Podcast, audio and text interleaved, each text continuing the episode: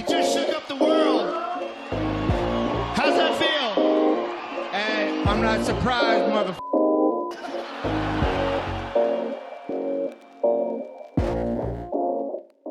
Men du har en Norrlandskeps på dig. Ja, det har jag faktiskt. Så min fråga är ju så här, äh, är du från Norrland?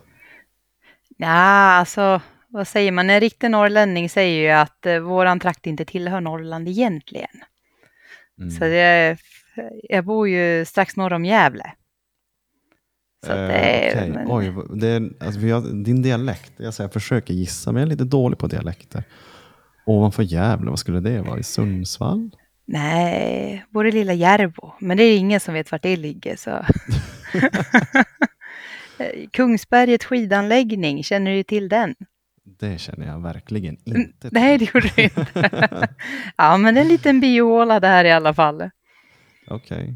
Anser du att du är Norrland? Eh, nej, det gör jag väl egentligen inte, men jag gillar Norrland. Jag Okej. gillar Norrland. Ja. Det, det en, Sverige har en fin definition på vad som är Norrland och inte Norrland. Ja, jo men det är ju det. Det är ju som man säger rent, vi, vi tillhör ju Norrland, men frågar man en riktig norrlänning så då duger det inte när man bor i, nästan i mitten av Sverige liksom. Nej, precis. Men eh, först och främst Ida, hur, Ida Räf, säger jag det rätt? Jajamän. Inte Ida Räff, då hade det varit två F. Nej, det, det är många varianter av efternamnet som kommer, men Räf är, eh, stämmer jättebra. Ja, men då så. Först och främst i alla fall. Det känns faktiskt väldigt roligt att du vill göra det här. Ja men vad kul, tack. Väldigt kul att du vill ha med mig i din podd.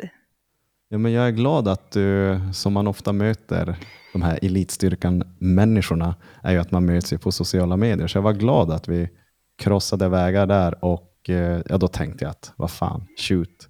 Ja, att eh, du gick ju dels långt och med tanke på din eh, story du har bakom, bakom dig så kände jag att nej, det är inte så mycket att tänka på, det är bara att fråga. ja, ja men det, det är bara kul, smickrande när någon vill eh, uppmärksamma en lite. Och du har ju som sagt innan vi startade den här eh, inspelningen, du har ju gjort poddebut. Var det din första förresten i Tyngre-podden? Ja, ah, det var första. Okej. Då var det nu- Pisha som hittade mig via då, hon eh, Jenny som kom tvåa i Biggest Loser i år då. Så hon och jag tränar ju på samma crossfit-ställe. Ah, se där. Ja, så då hamnade ju i samma story, så Pisha trillade in och så såg hon Viktresande och de pratar ju oavkortat just om eh, viktproblem och sådär. Mm.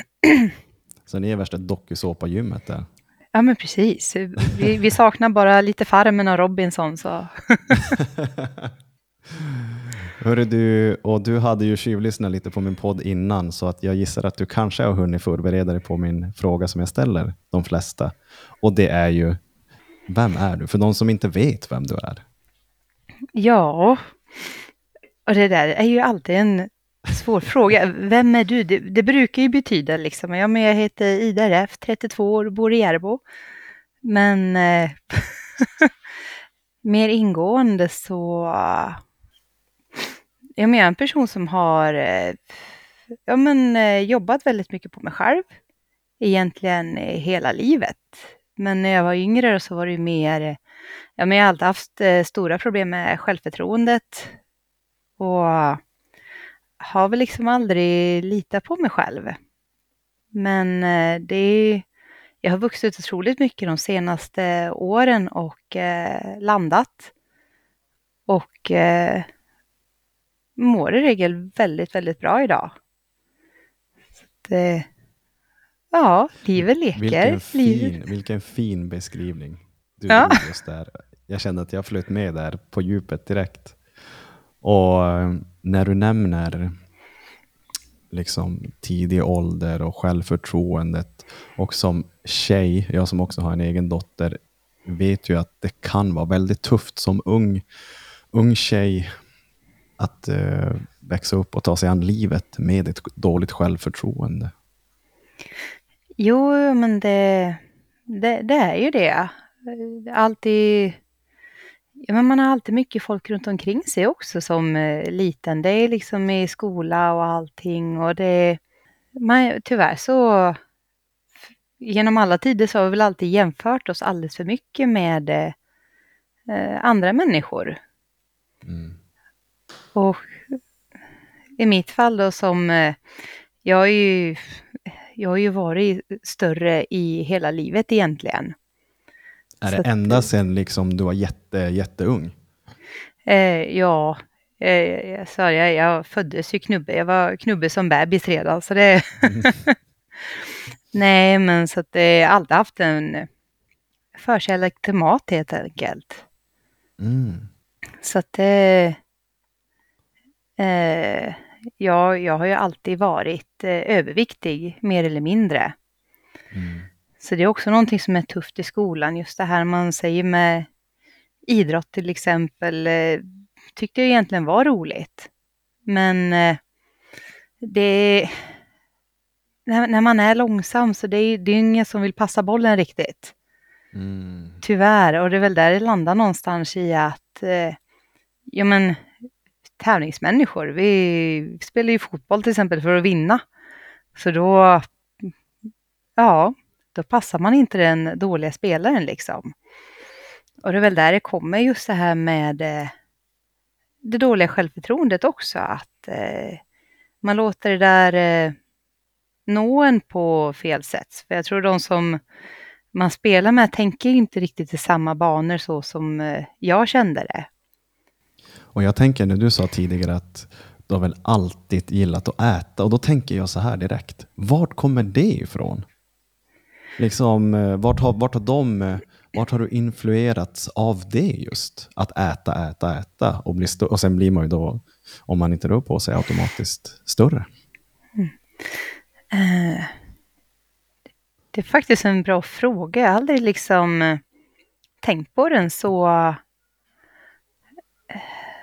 Men det är, jag har alltid tyckt att mat är gott. Mm. Så att det är liksom... Det är svårt att förklara det. Jag har alltid tyckt om mat. Och eh, liksom... Ja, jag, jag har nog ingen bättre förklaring till det förrän man blir liksom kanske egentligen äldre. Och det är väl det här det Mm. kommer liksom just eh, för mig var det mycket, alltså man, man åt ju för att trösta sig. Eh, man åt för att man, ja men idag är jag värd. Gud, jag jobbar hårt idag, då förtjänar man. Så att det var ju både ett tröstätande och ett belöningssystem. Och det kommer ju med allt det här med vanorna också, just eh, när man sätter sig i soffan och slår på tvn så är det ju liksom gott att ha någonting att tugga på. Mm. Och det är då man märker de här eh, nästan tvångstankarna, att eh, hjärnan associerar liksom soffan med eh, en chipspåse till exempel. Att det blir lite vanan, man förknippar liksom alla de här momenten med, men när jag gör det här brukar jag äta någonting. Så det, Det låter det, det att- liksom, Det låter som att du har läst boken Atomic Habits. Det har jag inte. Okej, för då, jag kan kort beskriva bara. Där, där man, eh, liksom, om man tar ett steg tillbaka och kollar objektivt på, på varför ja, livet ser ut som det gör, vardagen. Och då, och då Mm. kommer det ofta ner till att, precis som du säger, man associ, associerar till exempel soffa med att äta. Och då kommer det automatiskt, utan att vi tänker på det. Liksom det här när man ska bryta dåliga vanor och bygga bra vanor och rutiner. Så att den boken, så, ja, jag tänkte bara, det är exakt taget ur den. Ja. När du pratar om att associera rutiner med varandra. Jag är faktiskt pinsamt dålig att läsa om jag ska vara ärlig. Ja, men det är ingen fara. Alla läser inte böcker. nej, nej, det finns någon av varje säg. Ja, för jag tänkte på det när du inte kanske direkt vet vart det här eh, ätandet kommer ifrån i, i tidig ålder. Har du i vuxen ålder kunnat reflektera bakåt och tänka hur såg eh, familjerelationen ut? Liksom, vad har du fått för influenser av föräldrarna? Har de rört på sig eller har de inte idrottat? Och sen förstår du att liksom hur, det, hur det kanske hör ihop. Ja, nej, alltså jag kommer ju faktiskt från en extremt aktiv familj. Eh, mamma är ju liksom gammal tävlingskanotist och liksom åkt en eh, det är längdskidor. Min pappa har varit så här, friidrottare, mycket längdskidor, löpning. Det är... min äldsta syster, ja men nu löptränar hon otroligt mycket, men hon var alltid hästtjej liksom. Andra syrran också alltid tränat olika sporter. Brorsan liksom, lillebror då, ja men har ju tränat brottning sedan han var liten. Så det var liksom, jag tror någonstans vart att, alltså vi är en sån extrem tävlingsfamilj. Skulle se oss när vi kör så här julklappsleken på julafton. Det är liksom, de små barnen får vänta medan vi vuxna går igenom reglerna så att vi noga har klart med det så att det inte blir bråk under, under leken liksom. Och jag vet inte om det varit något så här, ja men, när det är så extremt tävlingsinriktat. Och så vart jag den som, eh, eh ja men just det här, Det är mycket med det här självförtroendet. Att eh, när man har en familj som de är tränade allihopa eller liksom, ja, mamma och pappa eh, tränar ju ingenting så längre men ändå liksom eh, bak i tiden så. Så jag tror jag kände mig lite, men jag satte mig själv i hörnet. Som den här som, eh, ja men jag kan inte tävla mot dem, så då säger jag hellre att jag tycker det är tråkigt eller att det här är ingenting för mig för att någonstans skydda mig själv från ett misslyckande. Och det där har ju följt mig egentligen i hela livet, alltså i så många andra situationer, att det var lättare om man slänger upp den här lilla skyddsmuren och bara, nej, jag tycker inte det här är kul. Fast man egentligen tycker det, men man är, jag, är, jag var för rädd för att prova. För rädd för att göra liksom ett magplask där inför, inför alla andra. Det är det som är när man är i en så himla tävlingsinriktad miljö. Det kan ju bli lite ångestframkallat också. Just precis som du säger att i en tävling så finns det ju alltid en vinnare och det finns alltid en förlorare. Och, och är man i den där bubblan så kan man ju känna själv att åh, idag igen. Eh, ja. I, i, I kubb igen. Jag, jag själv är ju också en väldigt stor tävlingsmänniska, men man har väl hunnit hitta en balans till det där, en sund balans när man har blivit äldre. Men när det är livet, alltså det, att vara i en sån miljö, det är inte alltid roligt. Och då kan jag fullt förstå att man tar istället ett steg tillbaka och, bara, eh, tillbaka och säger bara nej, vet du, jag orkar inte. Det är skönare i soffan. Ja. nej, men det är fullt förståeligt. Mm. Nej, men det är det här man... Eh, man kan ju antingen göra val, men jag hakar på och kör för att det är roligt. Eller som i mitt fall att... Nej, men jag vågar inte. Så att det... Ja, men det är tufft det där och det är ju någonstans viktigt också att lära sig att ja, men jag kan förlora. Vad, vad är det som ska hända liksom om man, eh, som du säger, man spelar kubb med vännerna eller någonting, men det var väl just det här när det är fysiska grejer så kände jag mig otroligt dålig. Ja, men jag har ju varit i skick där jag, liksom, jag hade kunnat stupat av att springa 100 meter. Liksom. Så det... Ja, det, det är tufft att tävla en gren som i min värld som jag känner där att ja, men jag kan omöjligt vinna. Mm. Liksom. Så att det, och det, det är synd, för jag har ändå varit i trygga miljöer liksom, det är ju, ja, men till exempel, alltså vi pratar om min familj, det är, jag, jag står ju alla här om jättenära. Mm. Och jag tror att det är liksom, för dem att höra den här versionen liksom, kan säkert kännas lite jobbig, liksom, just det här att, men det, det, det var ju någonstans, eh, eller hur, jag ska inte säga att hur jag valde, heller, för det känns som fel ord. Men eh, ja, det var ju så jag såg på det. Istället för att låta mig dras med och liksom, nej men nu jävlar kör vi liksom, så eh, tillät jag mig själv bli för rädd för det. Mm. Och eh, det är faktiskt väldigt intressant att du säger det, för jag tänker direkt på just det här men till exempel som jag, efter, jag kommer också från en jätte trygg familj och alltid fått stöttning och kunna göra vad jag vill egentligen hela mitt unga liv. Men oj, sen blev det drogmissbruk. Så tänker man så här, bara, men vad, hur var din uppväxt? Ja, den var svinbra. Så det kan, det kan ju hända. För det jag tycker är intressant med dig, som du säger, att du också varit i en så trygg miljö, men ändå hände det. Mm. Och, och Jag tror att det är viktigt för egentligen alla föräldrar eller vad du än är, en människa. Så även vi i trygg miljö och vart det ser så bra ut kan också behöva få lite stöttning och ja, you name it, dras med. Så ja, det är väldigt intressant. Ja, men absolut. Det är... Ja, men eh, livet i sig, ja, men som man säger med... Vi alla kan ju tappa bort oss ibland Mm. liksom. Men, eh, vi, man är ju supertacksam för en trygg uppväxt. Men eh, sen, sen hänger det ju på en själv också. Det gör ju det. Och jag tänker, när du var så ung, nu har ju, du är 32 år gammal, Jajamän.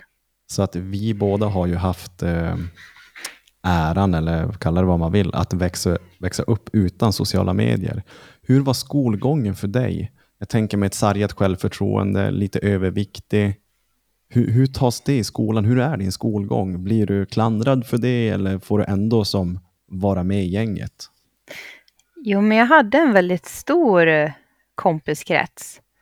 Så att jag tror liksom också det här att man eh, eh, vart ju ganska skyddad där liksom bland alla dem. Vi var väldigt många och liksom vi, vi var säkert lite mer eller mindre alltså nördarna på skolan, men vi var så många så att eh, det vart ju ändå liksom så här, eh, man ger sig inte på en så stor grupp liksom. Mm. Så att det, jag har liksom inte haft, eh, jag har inte haft några svårigheter så i skolan eller någonting. Och det är ju skönt att höra, att man inte ska bli utstött eller mobbad på grund av... För det ser man ju, det kunde man även se på min tid. Nu är vi nästan lika gamla, men det, är man lite, lite knubbig eller har någon, det vet jag, dyslexi, eller är man lite defekt, om man får kalla det defekt som människa, Mm. så, så ser man ju att det är väldigt lätt att den personen blir utstött.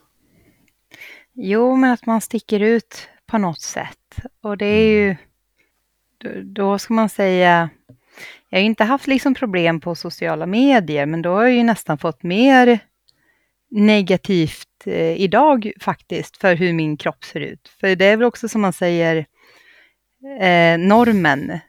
Det är liksom en tjej som kommer och bygger muskler, eh, stämmer ju inte alltid i allas värld. Jag tycker liksom de som inte gör det, det är väl dags att man kanske börjar hänga med lite i utvecklingen, men eh, det finns fortfarande de som... eh, Jo, men då får jag höra mer negativt idag om min kropp än vad jag gjorde som liten. Det är helt sjukt. Om jag får säga det så. Vad, vad kan du, vilka personer är det som klandrar dig för den du är nu? Och vad är det de säger? Eh, de som jag har hört mest av, antingen så är oftast lite äldre män, eller så har det varit unga, unga tjejer. Och det har allt ifrån att ja, men, eh, jag är okvinnlig, det är oattraktivt, man är liksom, eh, det kom fram någon ung tjej och började prata träning med mig. Och det här har hänt två gånger faktiskt, ganska exakt samma situation. Och jag börjar svara på liksom träningsfrågor, så ja men vad kul att du vill köra. Och så blir det så, va? Nej, nej, nej, men jag vill ju inte träna som du, för jag, jag vill ju inte se ut som en man. Och då känner jag så här, men herregud liksom. Sen var det en äldre man en gång, ja men han, eh, nej men han tyckte till med synd om eh, min man för att ligga och hålla om mig på kvällarna. Det var ju, måste ju vara som att hålla om en annan kar tyckte han. Och jag kände väl så här, men vad fan. Jag, nej. Det, jag har nog liksom aldrig egentligen eh, låtit det komma åt mig heller. För jag känner liksom de här tjejerna så frågar jag tror det är mycket, de är unga, väldigt osäkra. Och just det här att man säger med sociala medier idag, liksom så här att ja men eh, det är mycket smala, snygga tjejer ska vara stora rumpor och liksom, ja. Och de männen, nu, nu vill inte jag attackera tillbaka på deras kropp, men de har väl inte heller kanske ingått i den här uh, normen. Det har varit liksom ölmage gubbar liksom, så att uh, ja. Jag tänker just det, men äh, det kan vara intressant att titta vart uh, kritiken kommer ifrån och vad för slags kritik man får av just dem. Ja, det, det är ju oftast, jag säger inte att det alltid är så, men det är ju oftast individer som kanske också behöver ta en liten reality check i spegeln. Ja, jo men lite grann och det är att jag börjar tänka på det här nu när vi pratar om skolan. Det är liksom, ja men det är ju så, alltså mobbing funkar i regel. Du går på någon för att du själv eh, är osäker. Du Mm. höjer dig själv genom att sänka någon annan. Mm. Så att det, ja, tyvärr så vissa vuxna, de förstår inte riktigt när det kommer från dem själv. Liksom. Så här, men vad, vad är det de faktiskt säger till en person? För det hade inte jag kommit så långt ändå med mig själv som jag har idag, så hade det där kanske landat fruktansvärt fel. Mm. Men sen är ju det att jag får ju, ja men, jag får ju så mycket mer positivt, så att de där negativa, men de, de, de spolas bort egentligen bara. Det är ju oftast det, eh, till exempel med podden eller man gör tv eller you name it, när man gör någonting som faktiskt är bra för en själv och, och man vill egentligen också kunna inspirera andra. Man får väldigt, väldigt mycket ros, men ibland kan jag känna att det där riset, den, där lilla enprocentan kan höras så jäkla högt så att det liksom nästan överröstar 99 procent av roset. Men jag tror ju också att det ligger mycket hos en själv, hur man väljer att bemöta det. Ja, jo men så är det och det... Jo men negativa saker har en förmåga att fastna kvar. Och det är jättehemskt för som du säger, man får så mycket fint och så kommer en liten jäkel som borde sköta sig själv istället liksom, som eh, kan, eh, kan sabba det. För det är, det är så många som lägger så mycket energi på, på att vara liksom grinig eller liksom lägga sig tid på att skriva något taskigt till en annan person, liksom, när du hade kunnat gjort eh, någonting vettigt istället, eller liksom någonting som gör en själv glad istället för att sitta och hålla på med irritation eller liksom sånt de stör sig på. Mm. Vad roligt att du säger det, för det kan ha varit igår eller i förrgår, så såg jag något YouTube-klipp angående en forskning de gjorde på 60 eller 70-talet, där de ehm, skulle stimulera de delar i hjärnan, de hade då ett visst antal testpersoner, och så skulle de stimulera den delen i hjärnan som gjorde dem glad, den delen i hjärnan som gjorde dem ledsen, arg, you name it. Och det visade sig att majoriteten av dem som fick sin sida av hjärnan som ger ilska och frustration, det var den bästa känslan. Och det säger ju någonting om lite grann mänskligheten. Det här med som jag och Thomas i, i hans avsnitt också, vi pratade om att man inte tittar nyheterna för det är bara skit på nyheterna. Men det är det folk vill se. Det ska Ja. vara lite ilska, det ska vara frustration. Ah, ah. Är det något skit som har hänt? Yes! Så det var väldigt intressant och det ligger någonting i det. Ja, det hade jag inte gissat på faktiskt, men, Inte jag heller. eh, men folk är ju lite så här eh, skvaller. Och jag tänkte börja skratta när jag hörde ert eh, avsnitt där, just det här med nyheter. Jag känner väl det själv, men vad fan, det har inte jag sett på flera år, jag blir bara irriterad. Och så är det just det ni går vidare sen på, men det... Och som ni sa, att ja men eh, blir det krig här eller någonting, ja men nog fasen eh, lär man väl märka det. Det kanske inte når lilla Järbo, så jag kanske är safe här.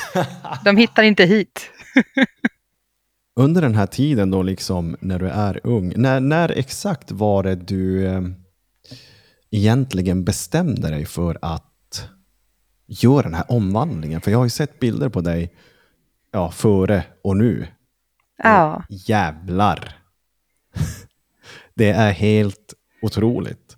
Men, men när, när hände det och i så fall vad var det som fick dig att liksom, fan nu är det dags. Nu ska jag gå över till den andra sidan. Mm. Eh, min första riktiga, som borde ha varit mitt wake-up call, det var, eh, jag tror jag var 19, skulle väl strax fylla 20 år. Så hamnade jag på sjukhuset på grund av en blodpropp i lungan. Som, eh, som jag ändå fått på grund av eh, övervikten liksom. Men eh, där och då så fick jag höra att p-pillren jag åt innehöll ju östrogen som också gör blodet eh, tjockare liksom. Och som kan leda till proppar. Så jag valde ju helt att jag går på den linjen. Jag struntar ju totalt i att, ja men, eller ja, någonstans fanns det väl där i baktanken, men det är som vi pratade om, man slänger upp den här muren igen. Var det någon men- som sa åt dig an, någonting angående din vikt? Eller var det liksom bara, nej men det är p-pillerna, eller var det någonting du kom fram till själv? Eh, de eh, frågade mig åt p-piller.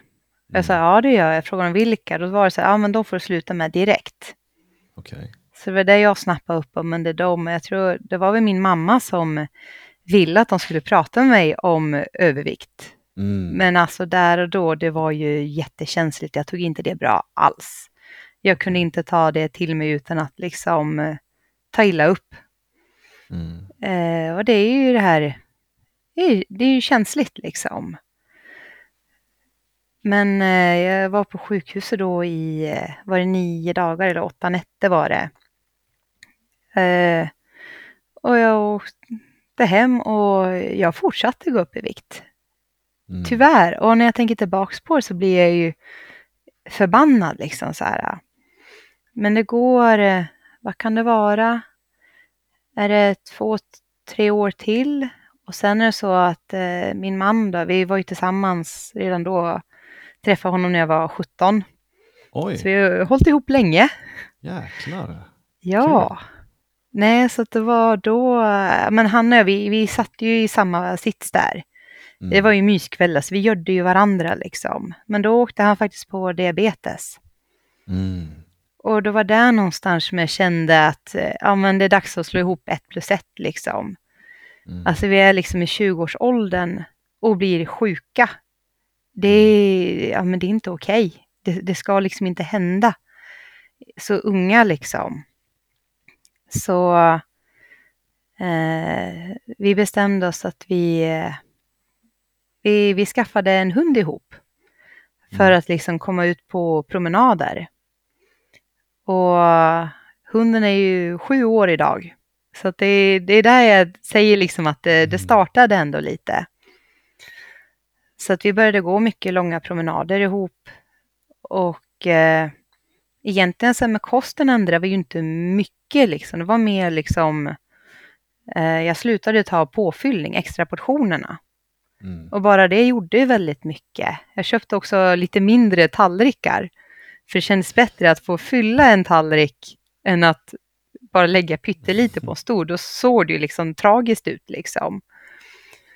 Så att, eh, och sen eh, ingen pizza liksom på vardagar. För det var ju mycket det här att man sitter en tisdag och båda är liksom trötta och slöa. Jag Bara, "Ja, men jag orkar inte laga mat. Ja, men vi går ner och köper en pizza liksom. Att det, det lär ju bort liksom. Vi kan inte köpa skräpmat för att vi är eh, lata liksom. Det är ju någonting man köper en helg eller när det är lite fest eller liksom när man faktiskt vill ha det, inte så enkelt så.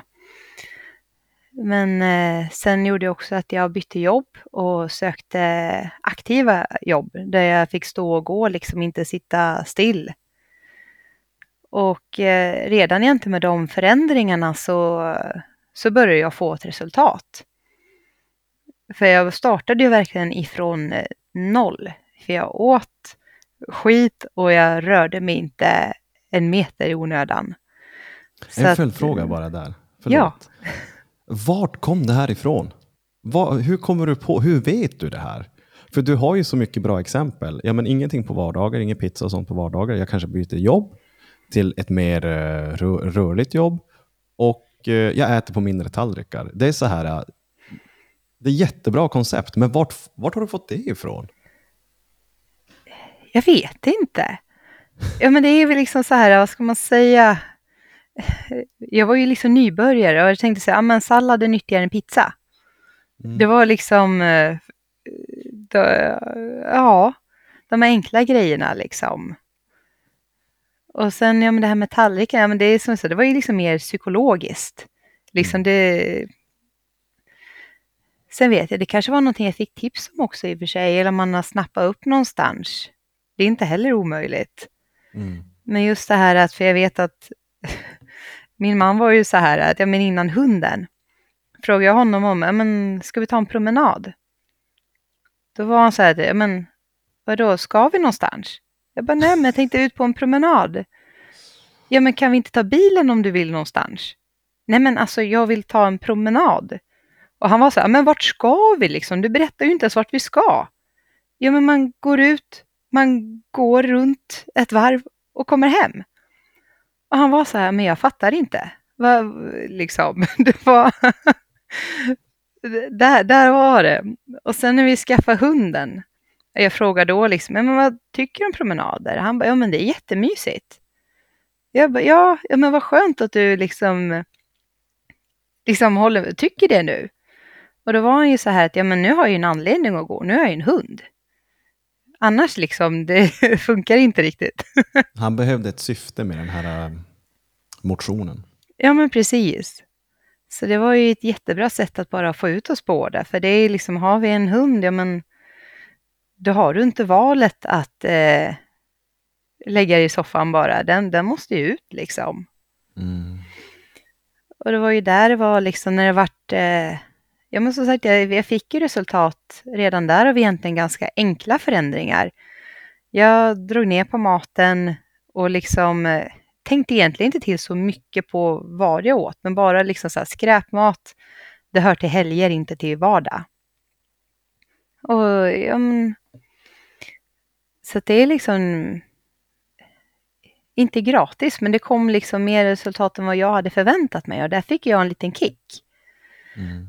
Så det var där liksom min eh, syster, då, det är väl orden hon hade gått och väntat på i flera år, att jag liksom hör av mig och bara, ah, men jag vill, jag vill börja gymma nu, jag vill hänga med till gymmet. Och fort som fasen gick det, så stod man där i receptionen sen liksom med henne, så att eh, och då var det liksom eh, full fart där. Och jag tror egentligen någonstans så har jag ändå varit, kanske alltid varit lite så här, men bottenstark på något sätt. Så gymmet passade mig ändå ganska bra, för jag kände mig ändå ganska stark. Så då vart det ju också, ja men det vart ju så mycket roligare. Och körde på det här ett tag liksom och sen tyckte jag att ja, men nu har jag fått mer resultat, men nu har jag, nu har jag fastnat. Och då var det syrran igen, då drog hon med mig till kampsporten. Mm. Så det var den vägen. Så jag började ju med kampsport egentligen bara för, eh, ja men liksom som en glad motionär liksom. Jag behövde förbränna mer. Så slutade det med att jag liksom började gått mina första MMA-matcher nu. Så det är liksom, det- det är häftigt vad, vad saker och ting leder till. Mm.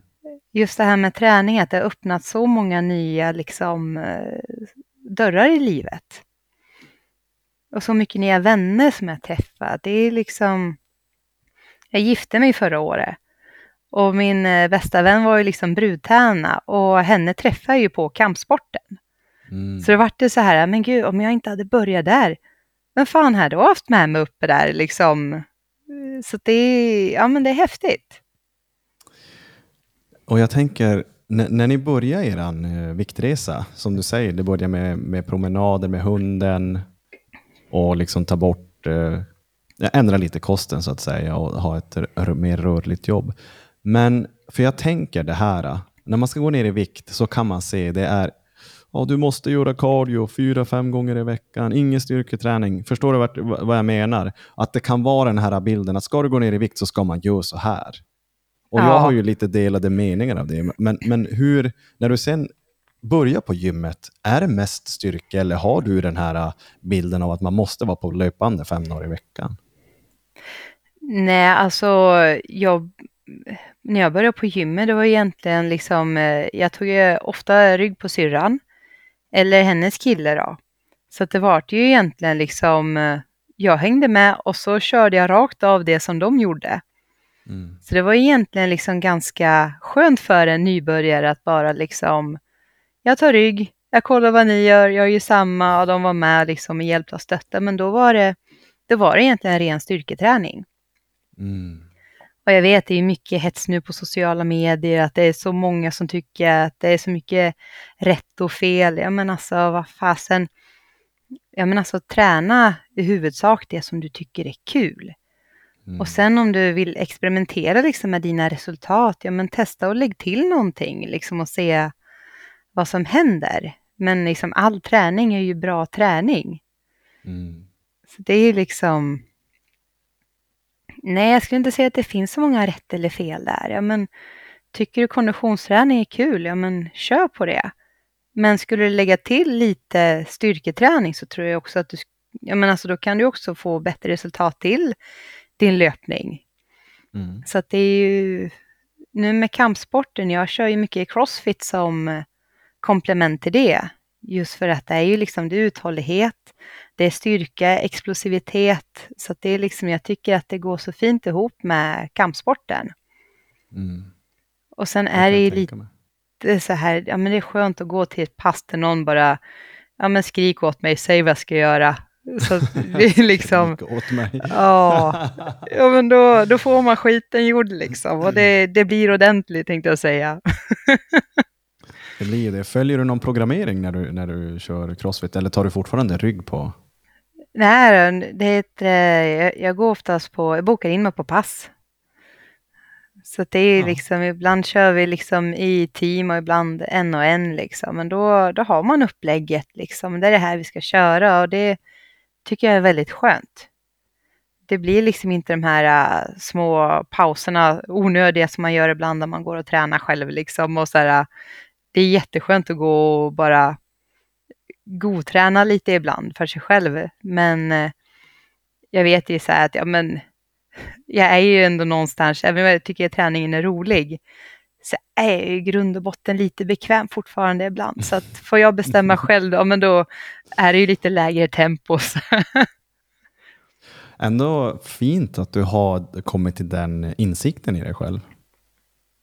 Ja, ja, men man eh, lär ju känna sig själv inom åren. Så. Ja, precis. Man, man tycker att man bör göra det, men vissa lär sig aldrig. Nej. Så, hur kunde en dag se ut för er när ni var som störst? Och sen tänker jag, hur, hur tung var du när du var som störst? Liksom så att man får en bild av att fan så här såg misäret ut. Mm. Om man får kalla det misär. Jo, men absolut, absolut. Eh, just då så jobbade jag mycket på timmar. Och eh, alltså jag kan inte, tyvärr kan jag inte säga att jag skötte liksom jobbet jättebra heller. De kunde ringa och liksom eh, skicka sms och fråga om pass och så blir det så här att ja, men svarar man alldeles för sent och bara oj, tyvärr, jag såg inte, fast det har jag gjort. Men jag undvik, eh, undvek att svara just för att jag liksom, ja men för Man är trött. lat. Ja, Ja, trött, man är lat. lat. Mm. Och bara liksom så här, men jag orkar inte jobba idag liksom. Och när man går på timmar, annars så borde man liksom kasta sig över de jobb som finns. För det är liksom, det är en väldigt osäker eh, arbetssituation liksom. Mm. Men eh, det var lite så här att ja, men jag jobbade om jag orkade lite grann så där och det var eh, ja, men många dagar liksom bara egentligen hemma i lägenheten utan att ens gå ut. Och alltså jag har ju alltid gillat umgänge och så, kompisar, men ofta så blev det liksom så här, ja men var man över till kompisarna då liksom betyder det också ofta mat. Och så köper man ju godis, för då ska man ju sitta med efterrätt också, så här när man är hos kompisar. Liksom. Man käkar mat och sen äter man något gott efteråt. Så att mycket handlar ju om det och liksom mycket onyttigheter, chipspåsar. Och eh, den tyngsta vikten jag har registrerat på mig själv, det var 115 kilo. Och hur lång är du? eh, Jag är 1,70 lång. Mm. Och eh, jag tror att det kan ha varit mer. Men det är ju liksom så här när du är på den vikten, jag menar alltså inte, jag gick inte och ställde mig på en våg frivilligt eller. Det, Det är kul. nej, jag tror, jag, jag tror inte att jag ägde en våg. Liksom, det var ju, det var ju ren ångest och någon eh, sa att man behövde väga sig. Så det, det är det tyngsta jag registrerade, så det är det jag brukar använda som min högsta punkt. Då. Och det är det egentligen som är kul. Jag tänkte på det du frågade om just det här att ja, men mycket man hör, vad, vad är det man ska träna för att gå ner i vikt? Eh, min man, han, Marcus, han har ju trappat eh, 30 kilo och han har inte joinat mig överhuvudtaget när det kommer till träning. För honom är det fortfarande liksom bättre kost. För, ja, men nu har man fått lite mer insikt liksom i bättre matlagning, men det är liksom det och hundpromenaderna. Mm. Och ändå har det gett otroligt mycket. Så att det är liksom eh, de här som tror att man måste träna sex dagar i veckan, liksom att man har många som börjar att det är liksom så här, det är från noll till hundra och då är det verkligen hundra all in liksom och eh, det är tufft att göra det liksom och klarar av det så fan grymt. Men eh, jag skulle säga att det är svårt. Jag, det, jag skulle vilja säga att det är upplagt för ett misslyckande. Ja, jo men det... För, för det, jag kan förklara hur jag tänker. För det, det är ju så här, om man, om man sätter upp en målbild, säg då i ditt fall att ert mål är bara att gå ner i vikt. Säg att man gör en diff. Man kan ju se vänner som också har gjort de här viktresorna, men sen två månader senare som är uppe på samma vikt igen. Och då, bruk- då har jag reflekterat över det och tänkt, vad fan är det som händer med de här? Och samtidigt med mig också när man, har, när man slutade hockey och man gick upp i vikt och det var super och det var allt. Och så tänkte man så här, men vänta nu, hur ska man kunna hitta något som faktiskt är hållbart? Jo, ge fan i de här fyra veckor shredded. Liksom ge, ge fan i allt det här med påhitt, vad det heter. Det ska gå så snabbt som möjligt och då kommer man bli så lycklig som möjligt. Nej, vad händer om jag kanske struntar i att bara ha ett mål och gå ner i vikt, utan jag vill ändra min livssituation. Förstår du approachen man får då? Nej, jag kan inte leva så här. Jag kan inte två gånger om året ta några fyra veckor fast shredded och sen gå upp igen. Det är inte hälsosamt. Okej, men hur kan jag då försöka hitta ett liv som jag trivs med, där jag inte behöver ha förbud i köket, där jag ändå har en god balans med egentligen det mesta jag gör och inte vara överviktig. Så den approachen var helt avgörande för mig. Nej, jag vill, göra, jag vill göra en livsstilsförändring. Jag vill inte bara gå ner i vikt. Jag vill vara en hälsosam person. Och, och, när, och när man ha den approachen som, som jag, jag som life coach hjälper människor så brukar jag säga så här att okej, du behöver inte en mållinje om 12 veckor. Du behöver nya rutiner. Du behöver en hälsosam livsstil. Så det man kan, det man kan säga då till exempel till en sån person, det är det att nu ska vi börja så här. Man lägger upp dagarna och man säger okej, okay, vart ska vi få in träning, bla bla bla. Och då, och då gör man så här, nu ska du i tre veckor framåt, du ska ta dig till gymmet den här tiden, men du får bara vara på gymmet i tio minuter. Bara, men, men då kommer du inte hinna träna, men det är inte det som är poängen. Du ska nu bygga en ny rutin. Tro mig, med tidens gång så kommer du vilja vara på gymmet längre än 10 minuter. Och det är det som är meningen med den här övningen. Mm, Förstår du, den dig dit. approachen? Ja, precis. Du tar Ja. dig dit. Och, och om jag får fråga dig då, när ni väl tog tag i det här och, och, hur, och din bild du har på det nu, kände du att det är ett mål ni bara hade och så blev det så och så blev ni kvar i det eller kände ni att vi behöver en livsstilsförändring? Jo, men jag tänkte på det du sa, att det var liksom, alltså det var så 100% sant. För, ja, men i vårat fall, då var det ju mer en livstidsförändring vi gjorde. Och eh, jag tror det är därför det faktiskt har funkat så jäkla bra. Och sen träningen visade ju sig vara så sjukt mycket roligare än vad jag liksom trodde. Men just det här liksom att eh, ja, men vi gjorde förändringar i livet. Vi fokuserade egentligen inte så mycket på just vikten. Så att det... Jo, men jag tror de som springer och ställer sig på vågen och eh, blir jättebesvikna för att de inte hade gått ner lika mycket som de eh, trodde de hade gjort eller att de kanske har stått still eller gått upp lite. Men alltså det, alltså vi, vi pendlar i vikt varje dag liksom om en eh, ett kilo hit och dit. Det är ju liksom helt normalt. Mm. Och eh, ja, men som du säger, de som ska ha en quick fix och sen, ja men nu har jag droppat 10 kilo, fan vad gött. Och så tänker man, men nu slappnar jag av här, för nu har jag nått min målvikt. Mm. Och så går man tillbaka till de gamla rutinerna. Och så, ja men då, ja men då har du ju gjort allt slit. Alltså jag vill inte säga onödan heller, men eh, Mm. du, du kommer ju må sämre när du liksom har gått upp där igen och känner att ja men shit, nu lär jag börja från noll. Mm. Den är jättetung, jag har gjort den också. Det är, det är en jävla käftsmäll liksom. Mm. Så du gick ner först och sen gick du upp igen? Eh, inte allting, men det är ju sånt där att ja, men jag har ju tappat 45 kilo liksom. Att det, det har ju inte varit en spikrak resa. Mm. Men eh, det var en liten kul grej som eh, eh, jag gjorde ihop eh, med stöttning av min syster då. När, när jag tyckte att jag hade fastnat och jag hade även gått upp lite grann igen.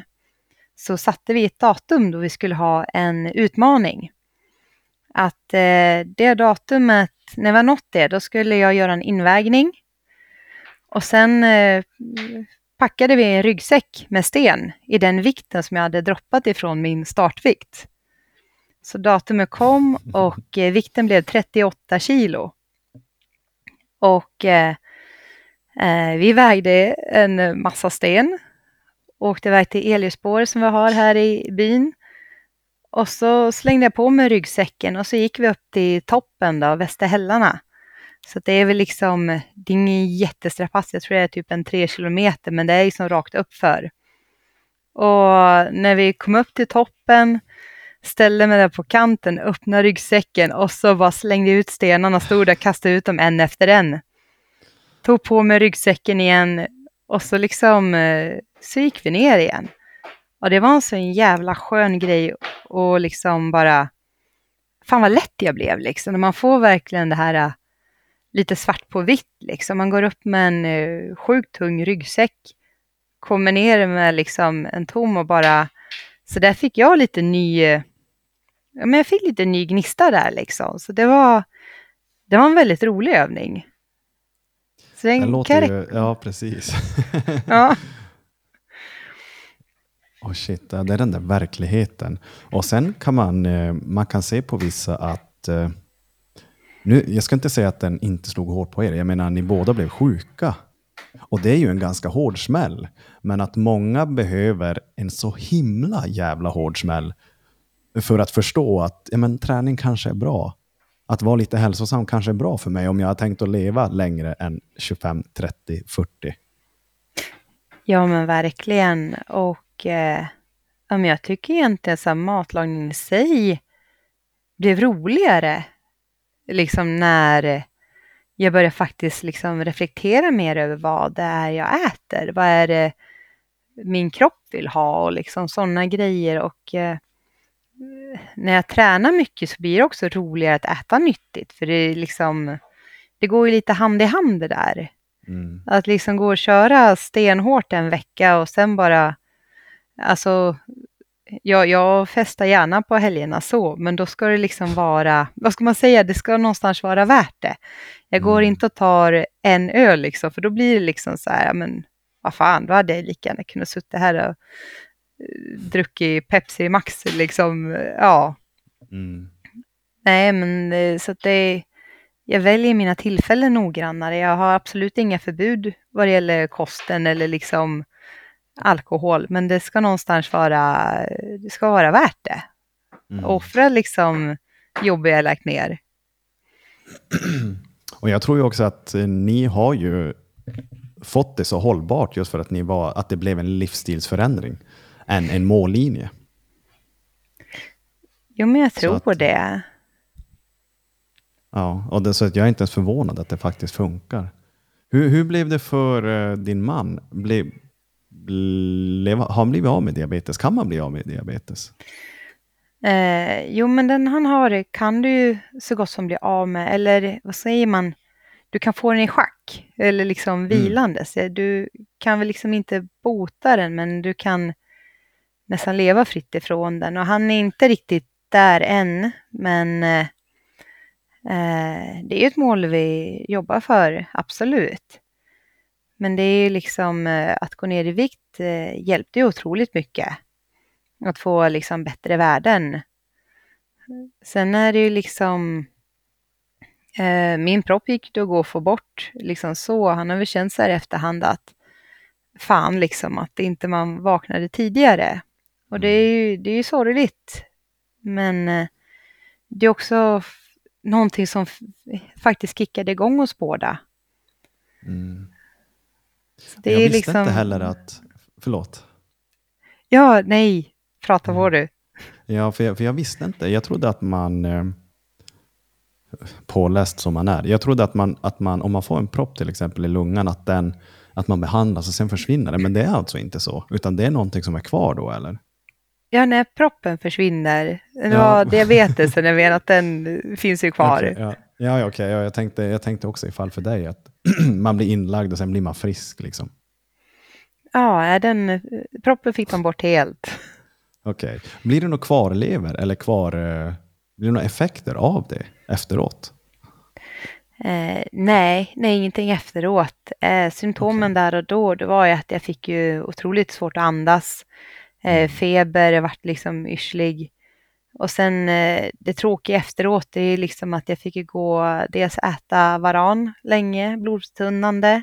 Mm. Och sen var det just de här Fregmin-sprutorna då, som man fick ta i magen som var jäkligt tråkig. Så det är ju en, det är en väldigt lång behandling. Till en början, jag tror jag var inne fem gånger i veckan för att ta blodprover. Och sen så minskade, sen var det tre gånger i veckan, sen var det två gånger och liksom att det trappas ju ner sakta. Mm. Men det var, de höll en jäkla koll på en länge där och jättebra är ju det, men är det ett helsike att hålla på med?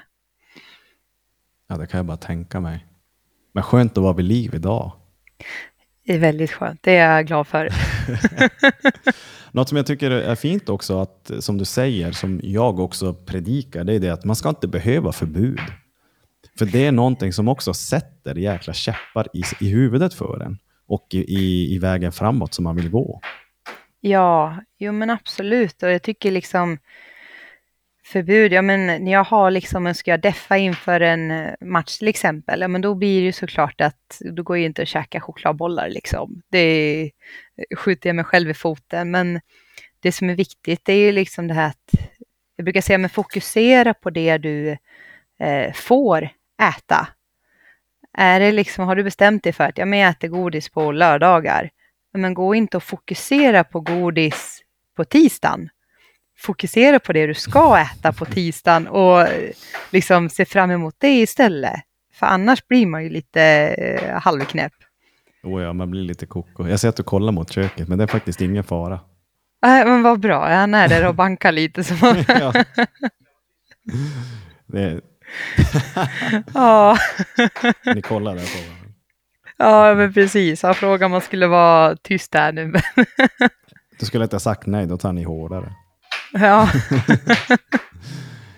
Nej, men jag känner någonstans med förbud, ja men, det, ja, men eh, det, det är ju ett form av beroende eller det är ju en ätstörning att gå och fokusera så mycket på mat och gott. Men samtidigt känner jag att skulle jag sätta upp förbud så har jag ju fortfarande inte lärt mig att hantera problemet. Och det är ju dit jag vill komma. Ja, men, är, det, är det droger till exempel, ja men då är det ju såklart eh, s- vara total stopp liksom. Men det är ju en annan sak. Mat är ju någonting som vi faktiskt behöver. Sen behöver ju så- vi såklart inte godis, men det är inte heller någonting som är eh, så pass farligt om du håller det liksom en rimlig mängd liksom. Så det är liksom, jag vill, lä- ja, men jag vill lära mig att hantera mitt matproblem, inte liksom bara det, det, problemet vinner ju om jag liksom sätter upp ett förbud.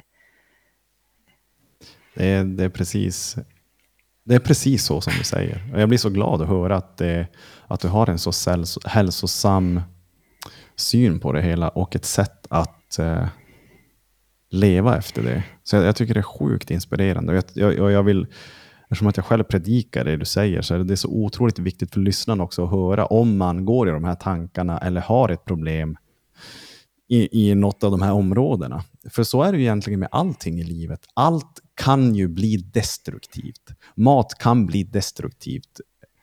Träning kan bli destruktivt. Men att kunna hitta en balans egentligen till allt som den här planeten och livet har att eh, erbjuda, så kommer man nog längst. Ja, men absolut. Och det, ja, men det, det är inte alltid raka vägar liksom och det, det är okej. Okay. Så länge vi liksom egentligen eh, lär oss av det.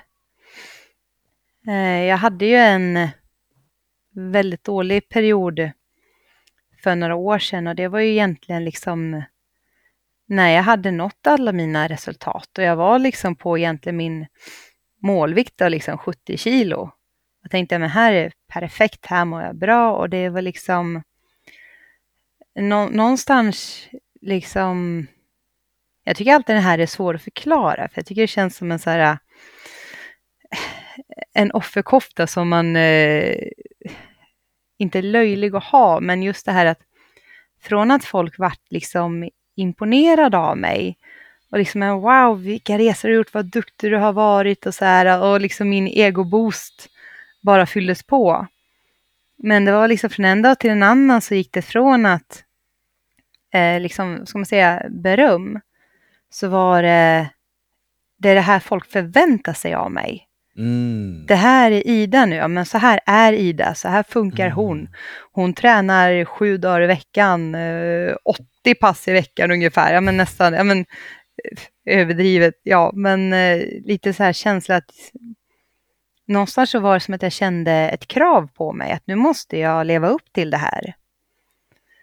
Och det var där någonstans eh, som jag fick en väldigt svacka egentligen med kosten och godsaker. Och jag hamnade faktiskt i en period där jag, ja men när jag hade liksom kalasat på pizza och sen godis efteråt så, så gick jag på toan och så spydde jag upp det igen.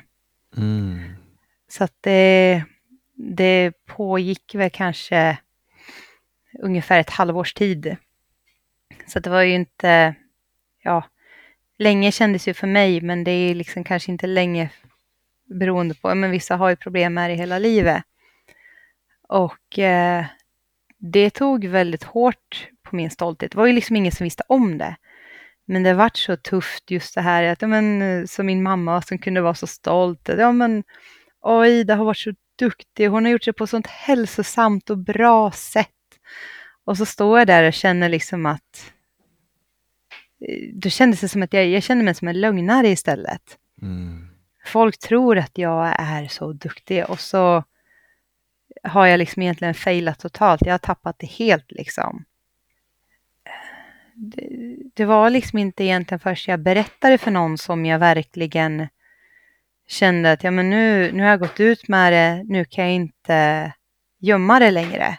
Nu lär jag ta tag i problemet. Och eh, även om jag inte behandlar mig så idag så kan ju de tankarna liksom komma tillbaka fast det kanske inte egentligen har ätit så mycket onyttigt, men bara så här att hjärnan lärde sig att ja, men det är ingen fara, vi kan göra oss av med det här igen på ett kick. Liksom. Så det, det är tankar som jag brottas med även om, de, även om jag hanterar dem idag. Men det är väl egentligen det tuffaste bakslag jag haft, för att jag skämdes så otroligt mycket över mitt beteende liksom. Och folk som ja, men, eh, lyssnade på mig, trodde på mig och så liksom, ja, det kändes som att jag bara står här och ljuger för dem.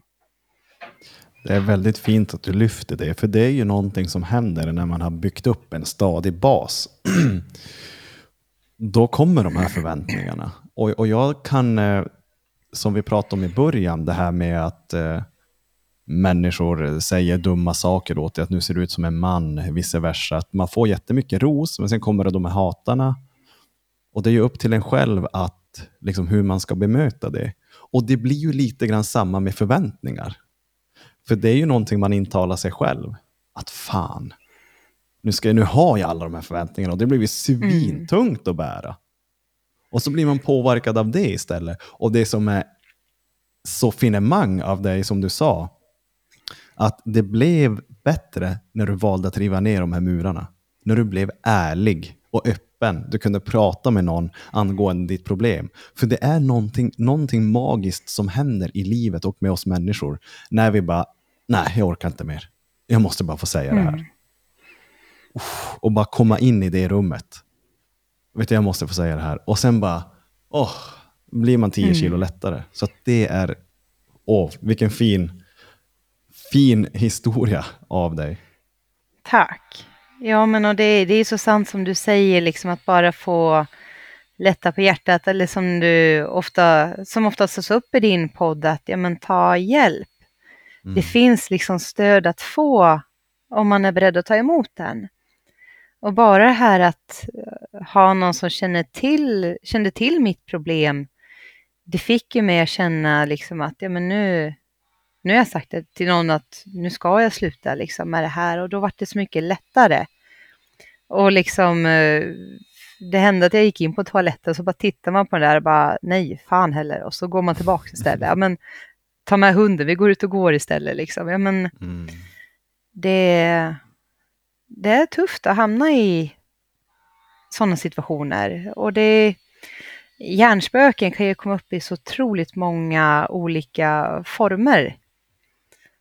Alla brottas vi ju med våra olika typer av demoner, men eh, och när vi blir av med vissa, men då kan de dyka upp i en annan form. Mm. Och ja, men det är svintufft. Men eh, ja, det är livet. Man, eh, ja, men man, man växer ju med det, att eh, tackla sina problem. Vet du, har du hört det här angående livet? Då säger de ju att om du gör någonting bra, om du är på en väg som, är, som tar dig framåt, det är då djävulen är och knackar på. Men om du bara ligger i soffan, om du bara äter det där, det där chipset, om du bara äter den där pizzan, djävulen behöver inte vara och störa dig. Han har dig redan på den plats han vill ha dig på. Mm. Så att Ja. eh, det är någonting, ja jag har mycket så här quotes om livet. Ja, men Ja, men i mitt fall så stämde det ju faktiskt otroligt bra. Ja, men det blir så. Man kan tänka det att när det börjar gå bättre och bättre för en i livet så märker man att åh, fan vilka motgångar jag får nu. Bra, Mm. det är naturligt. Du är på väg till en högre plats. Ja. Det är inte lätt. Nej, och det är ju desto längre du kommer, desto högre målsättningar har du också. Har du nått Mm. ett mål, ja men då vill du ha ett nytt. Mm. Och det är ju bra men att du strävar efter någonting och vill framåt. För det är det jag saknade tidigare i mitt liv, att det liksom, jag hade liksom inga ambitioner, jag hade inga målsättningar. Jag var liksom eh, så omotiverad överlag och det var väl liksom, jag vet inte vad man ska säga, men jag, eh, jag, jag visste väl liksom inte hur roligt livet kunde vara på ett sätt. Alltså, Mm. jag var inte liksom deprimerad eller så, men jag var väl liksom nöjd med min vardag, för det var jag, jag visste liksom inte något annat egentligen. Och att få gå och känna idag liksom, fan jag känner mig stark och jag klarar så mycket saker som jag inte visste jag kunde liksom. Första Mm. gången jag klättrade upp för ett rep på crossfiten, det var liksom med på passet. Och jag stod och tittade upp för det jäkla repet och coachen, ja men kan du klättra rep? Jag sa, jag har ingen aning, jag har aldrig provat. Och han eh, liksom visade men hur jag skulle använda fötterna. Och jag bara, ja, men jag testar väl då. Och så tjopp, så var jag högst upp och bara, oh, ja men jag kunde. Fan vad Mm. coolt, jag kan klättra Ja. rep liksom. Ja, men, det här man, eh, ja men testar nya saker och idag känner jag ju mer, klarar jag inte av det, ja, men då blir jag egentligen lite sporrad. Ja men fan, då ska jag lära mig det här. Kul, Mm, du ja tar men det då på blir rätt det... sätt. Exakt. Mm. Så jag har lärt mig att eh, Ja, men eh, det behöver inte betyda misslyckande eller motgång. Det kan vara ett nytt mål istället. Mm. Jag har en fråga, liksom, när vi har hela din, en, en egentligen kortfattad eh, historia om ditt liv hittills. Men jag har bara en fråga och det är så här. Om du fick välja att gå tillbaka till den Ida, hade du valt det någon gång? Som du var då? Någonstans leva hade så igen. eh, Nej, nej, nej, nej. Hade jag gått tillbaka till den Ida så hade det varit gå tillbaka tidigare för att rycka upp någon i soffan bara. Mm. Men eh, nej, det är liksom... Eh, en period så vill jag ju gärna skjuta bort den delen. För det var ju liksom, jag delade upp mig i nya Ida och gamla Ida. Mm. Och gamla Ida, hon var dålig, hon var, hon var tjock och hon var omotiverad, slö, liksom. Eh, ja, ja men lite så tänkte jag om mig själv och det är, det är skitdumt. Men det var ju som säga, men jag delade upp mig i två delar. Ja, det var nog, det var faktiskt lite efter elitstyrkan som jag, eh, för där fick jag ett sånt otroligt bakslag och eh, alltså gamla Ida liksom ef- efter lång tid så kom hon tillbaka. Och jag kände liksom vad, vad fan är det som händer? Liksom den här delen av mig är jag klar med. Men det var liksom efter inspelningen och allting som jag kände lite så här att ja men ska jag vara en hel person så måste jag sluta att dela på mig själv. Det är liksom gamla Ida är en del av mig. Det är min historia, det är min berättelse. Och eh, även om jag tyckte den Ida var dålig så var det ju också hon som faktiskt ryckte upp sig till slut. Mm. Så att det är liksom, ja men det är ju, det är ju jag. Det är en del av dig. Det är, det är tack vare den Ida du är den Ida du är idag. Jo men det är ju så. Det är, det är så lätt att glömma men det är så viktigt att inte göra det. Varför jag frågar just den här frågan, om du fick välja att gå tillbaka och leva som den Ida igen, och du säger nej. Det är för att jag har, jag har faktiskt fått lite hugg om det, att ibland kan jag tala om överviktiga personer lite, lite ilsket i podden i något tidigare avsnitt för ett ganska bra tag sedan. Men varför jag väljer att lyfta det och varför jag frågar just det, det är det att jag ser inget hälsosamt med att vara överviktig. För jag, du får ju precis vad du vill med ditt liv. Men jag är här för att försöka hjälpa dem som kanske är överviktiga eller dras med andra problem i livet. Men jag kommer aldrig predika övervikt. Jag kommer aldrig göra det. För det finns så pass mycket forskning och bevis på att det är inte bra. Så jag ska inte sitta här och låtsas som något annat. Så att bara av att du säger att nej, du vill inte leva som den Ida igen. Du vill vara den Ida du är idag. Det är ett ganska bra exempel på att mm, vi kanske inte ska vara överviktiga. Nej, det finns ingenting positivt med övervikt och eh, helt ärligt, alltså folk får säga vad de vill men kommer någon övervikt och säger att jag är nöjd så här, men jag köper inte det. Mm. Antingen så är det då för att de sitter i den sitsen som mig och man känner att ja, men jag känner inte till något annat. Men att liksom få andnöd för att du ska böja dig ner och knyta skorna som jag fick, det är inte kul. Alltså, det, ingen vill ha det så. Så det är liksom att tacka nej till grejer för att du inte orkar som du egentligen hade tyckt varit roligt. Ja men alltså det, jag skulle säga att de är inte redo att plocka ner sina murar än, de som säger annat. Mm. Och eh, hoppas ju att alla människor kommer dit oavsett om det är övervikt eller liksom eh, andra problem. Alltså, som jag har haft liksom problem med mat, vissa problem med shopping, spelande, droger. Det är liksom, någonstans så lär man ju erkänna för sig själv att det här är ett problem som försvårar eller försämrar mitt eh, liv, min vardag liksom. Så det, det handlar ju om att man själv ska bli redo och liksom att övervikt inte är farlig. Ja, men alltså jag, eh, jag hamnar ju på sjukhus. Mm. Så jag har ju ett väldigt bra exempel på att eh, det finns risker med övervikt. Så att, eh, Ja, verkligen. Och din man också. Ja, oh ja. Så att vi, har ju, vi har ju bevis här i det här avsnittet. Så jag förstår inte. Vill man blunda för det så absolut. Och jag, och jag ber verkligen om ursäkt om det är någon som lyssnar och tar illa upp för att jag har den här approachen eller att du säger att det övervikt inte är okej. Okay. Men det, så det, är våran, det är våran upplevelse och våran sanning. Ni, man, får, man, är, man är tillåten att ha vilken sanning som helst i sitt liv. Och jag, så är det ju. Ja, men absolut. Och det, nej, det, det är jättesorgligt om det är någon som sitter och eh, blir sårad. Men det, jag hoppas ju snarare att de, om det är någon som lyssnar och har liksom det problemet eller liknande, liksom att bara känna igen sig psykiskt i situationen, att man kan eh, ja, men ge det chansen. Och mm. säger att det är liksom, det är livsstil som ska förändras och det, det är ju ibland läskigt om man tycker det är mm. svårt. Men det är också som vi pratat om, ja, men jag tog ju mycket hjälp. Alltså dels hade jag min man som stöttning, liksom i början av min resa. Jag tog hjälp av familjen, liksom min syster som drog med mig till gymmet. Liksom jag hade någon att ta rygg på. Och det är väldigt tryggt och liksom idag när jag går och tränar, det är ju liksom, det är lika mycket att hänga med polarna liksom. Mm. Och jag har fått så sjukt många nya vänner genom det här och eh, jag har gjort saker som jag aldrig skulle gjort annars.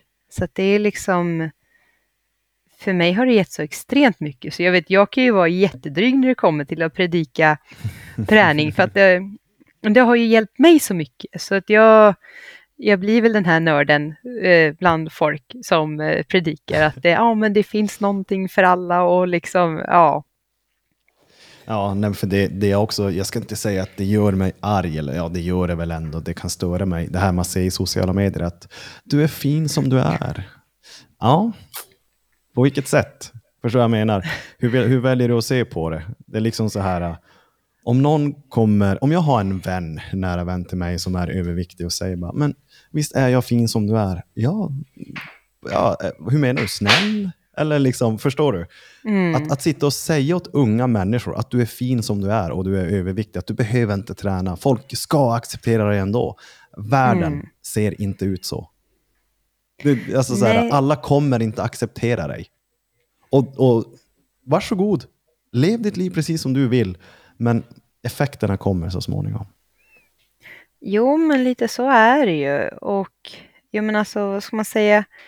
Jag fick också höra den här, ja men du har alltid varit så fin som det är. Vad vart säger jag? Men jag har ju inte gjort det här för att jag kände mig ful. Det är mm. liksom, det är ju en hälsosak. Mm. Och att liksom, att vara instängd i din egen kropp. Ja men alltså, jag känner en förut, ja, men, eh, som inte fick åka liksom karusellerna på nöjesparken för att personen fick liksom inte plats. Ja men det är ju, det är ju hemskt. Alltså mm. du, du man, jag skam, kände mig va? liksom... Där jo men alltså, liksom. det, ja fan det var ju jättejobbigt. Mm. Så det är liksom, det, folk hakar gärna upp sig på utseende och så använder man eh, någonstans liksom ja men överviktiga är också vackra. Man, ja men det är inte det, de missar poängen. Precis. Och man ska liksom, eh, jag, jag har inte riktigt förstått det här med eh, kroppsaktivister. Och det är liksom det här, det här är ju min okunskap liksom. Men där pratar man mycket om att, ja men att eh, det, det, har ju ingenting med utseendet att göra, men ändå blir det, man ändå hakar upp sig på utseendet på något vis. Och det är väl det jag hoppas att man ska släppa helt och liksom mer tänka på ja, men, vad du kan göra om du inte har en svår övervikt. Och liksom hur du mår och just det här med sjukdomar som kommer. Om man har liksom farliga fettmängder i kroppen, liksom det täpper igen kärl och det, det finns risker med det. Och eh, det är jättehemskt om det sitter någon här nu och liksom känner att det här blir jättejobbigt att höra. Men det är också, det är också någonting som måste lyftas, att det finns, eh, det finns risker med, med vikten och vad vi faktiskt äter.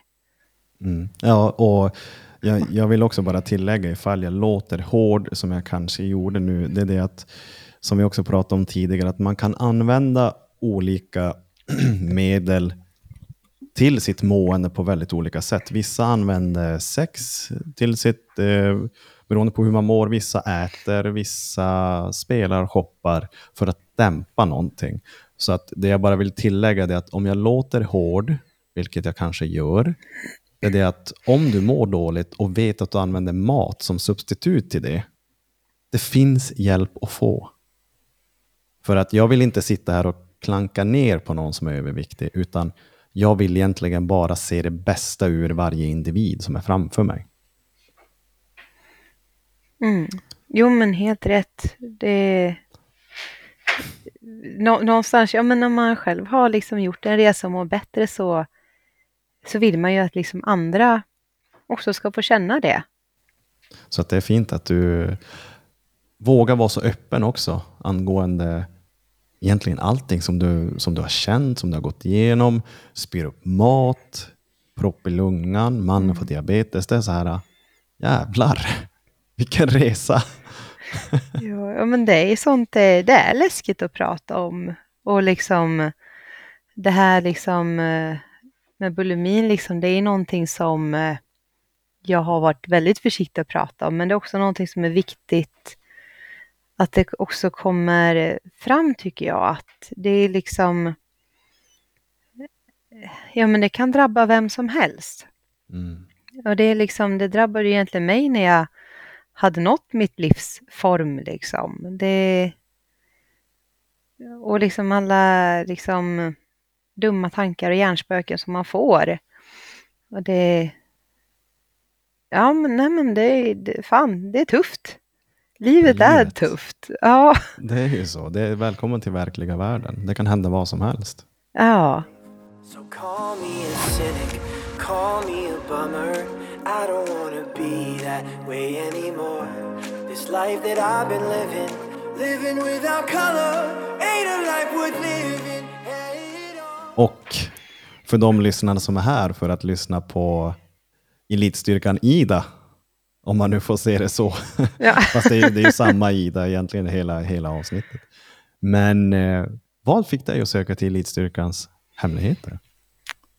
Ja, nej, först och främst så var det så här att jag har ju aldrig varit så förtjust i tv-program överhuvudtaget.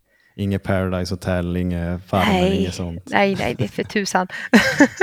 nej, men jag tror det var mycket det här för att när jag bodde hemma, min mamma hon tittar ju på allt. Det är Mm. Let's Dance och det är Idol och det är Farmen och det är liksom så här Bonde söker fru, men det är ju rubbet. Och man var så här, nej, fan liksom. Och sen så, eh, jag, säsong eh, två hade ju börjat på tv. När det faktiskt var en kollega som bara, men vad fan, det här skulle du se. Det, det skulle ju passa dig skitbra. Jag bara, nej, något tv-program, nej. Och jag hade ju hört talas om det. Och det var någon som hade varit så här, men Ida, du skulle ha sökt. Man bara, men nej, vad fan är det? Men sen så åkte jag hem, startade första avsnittet av första säsongen. Och så sträcksåg jag allt. Och bara, det här var ju hur coolt som helst. Fan vad häftigt. Och eh, men för mig var det väl lite så här att med den resa som jag har gjort så jag såg det som en chans att få ett kvitto på hur långt har jag kommit med mig själv. Mm. Och egentligen både ja, men fysiskt och eh, psykiskt. Så att jag, jag sökte programmet. Och till en början var jag liksom ganska, ganska stöddig om jag ska vara ärlig. Man bara, ah, jag sökte, det var coolt liksom. Och sen när de faktiskt hörde av sig, det var någonstans då som jag bara, oj, jaha, för det var, ja, men det, ja, men det var där jag insåg att ja, men när jag sökte så riskerar jag ju faktiskt att komma med. Mm, Och jag hade ja. väl inte riktigt tänkt så långt. Eh, och eh, ja, men då vart man lite ödmjukare uh, inför det då. Men, eh, äh, men det var ju liksom, eh, det var ju skithäftigt. Och Mm. eh, för min del Eh, ja, men jag lyssnar lite så här på deltagare som har varit med förr i din podd och liksom man har, jag menar, de som var med samtidigt som mig, just det här att olika mål och olika varför. Och för mig, mitt absolut, absolut viktigaste, det var att jag får inte lämna självmant. Jag får inte ge upp.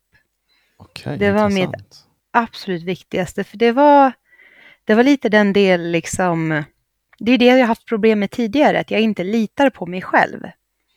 Jag ger upp och liksom så här eh, när jag började träna, ja men liksom eh, sa någon, gör tio armhävningar, tio situps och eh, tio burpees. Då var jag den här som gjorde typ, ja men jag gjorde fem repetitioner där, sju där och liksom jag, jag var den som fuskade, jag sökte ofta genvägar. Och eh, det var en sån här grej, men jag behövde liksom, jag måste kunna lita på mig själv. Jag får inte ge upp den här gången. Den här gången så måste jag verkligen visa att jag kan ge mig själv allt jag har. Jag kan liksom hålla mitt löfte till mig själv. Och eh, det, det har varit en tuff utmaning om man ska vara ärlig. Ja, men jag tror det var alltså redan första dagen när man står halvnaken på fjället och det var så fruktansvärt kallt. Jag såg, han såg så framför mig, så hela ryggen var alldeles knottrig. Alla kämpade för att inte stå och huttra. Eller, jag tror till och med jag liksom skakade tänder. Jag försökte dölja det, för jag bara, nej men shit, jag kan ju inte liksom stå här och darra liksom efter tio minuter in i liksom utmaningen. Och man har varit så här, vad fan har jag gett mig in på? Men, och sen, alltså, när det väl var igång så gick det ju lättare. Men eh, min tanke var ju så här, men okej, jag tar en dag i taget. Mm. Det man inte tänker på, det är att vi är aktiv 20 timmar om dygnet. Så att en dag i elitstyrkan och en dag hemma. Alltså, en dag i elitstyrkan är som två dagar, liksom egentligen. Det blir ju så extremt långt, så man bara, nej, nya planer, vi tar ett moment i taget. Mm. Det var liksom lagom. Och eh, nej, men som jag sa tidigare, jag fick ju brottas otroligt mycket mer med, liksom, som jag sa då, mitt gamla Ida än vad jag trodde att jag skulle göra. För jag hade ju förberett mig på att det skulle bli tufft mentalt, att jag måste verkligen liksom kunna pressa mig själv. Men istället vart det ju liksom mer, det vart mycket mer hjärnspöken än vad jag hade kunnat förberett mig på. Och liksom gamla tankar som kom tillbaks, det här dåliga självförtroendet kom tillbaks. Det var framförallt dag fyra där som jag hade en riktig krasch i mig själv och eh, hade instruktörerna sagt det liksom, ja men vill du lämna in? Alltså jag vet faktiskt inte vad jag hade gjort då. Tack och lov Mm. så fick jag inte den frågan. Utan det liksom eh, kämpade på där och eh, jag kommer ihåg det så väl för det var just det här i det här backintervallerna. Där försten upp fick ju liksom eh, vila. Och eh, helt ärligt det var väl egentligen inte min ork som var slut när jag tänker efter på. Alltså självklart var jag jättetrött. Fruktansvärt trött. Men där var det framförallt det mentala som eh, ställde till det. Och eh, jag bara stannar mitt i backen. Och känner liksom så här, eh, vad fan ska jag göra liksom? Ska det ta slut här?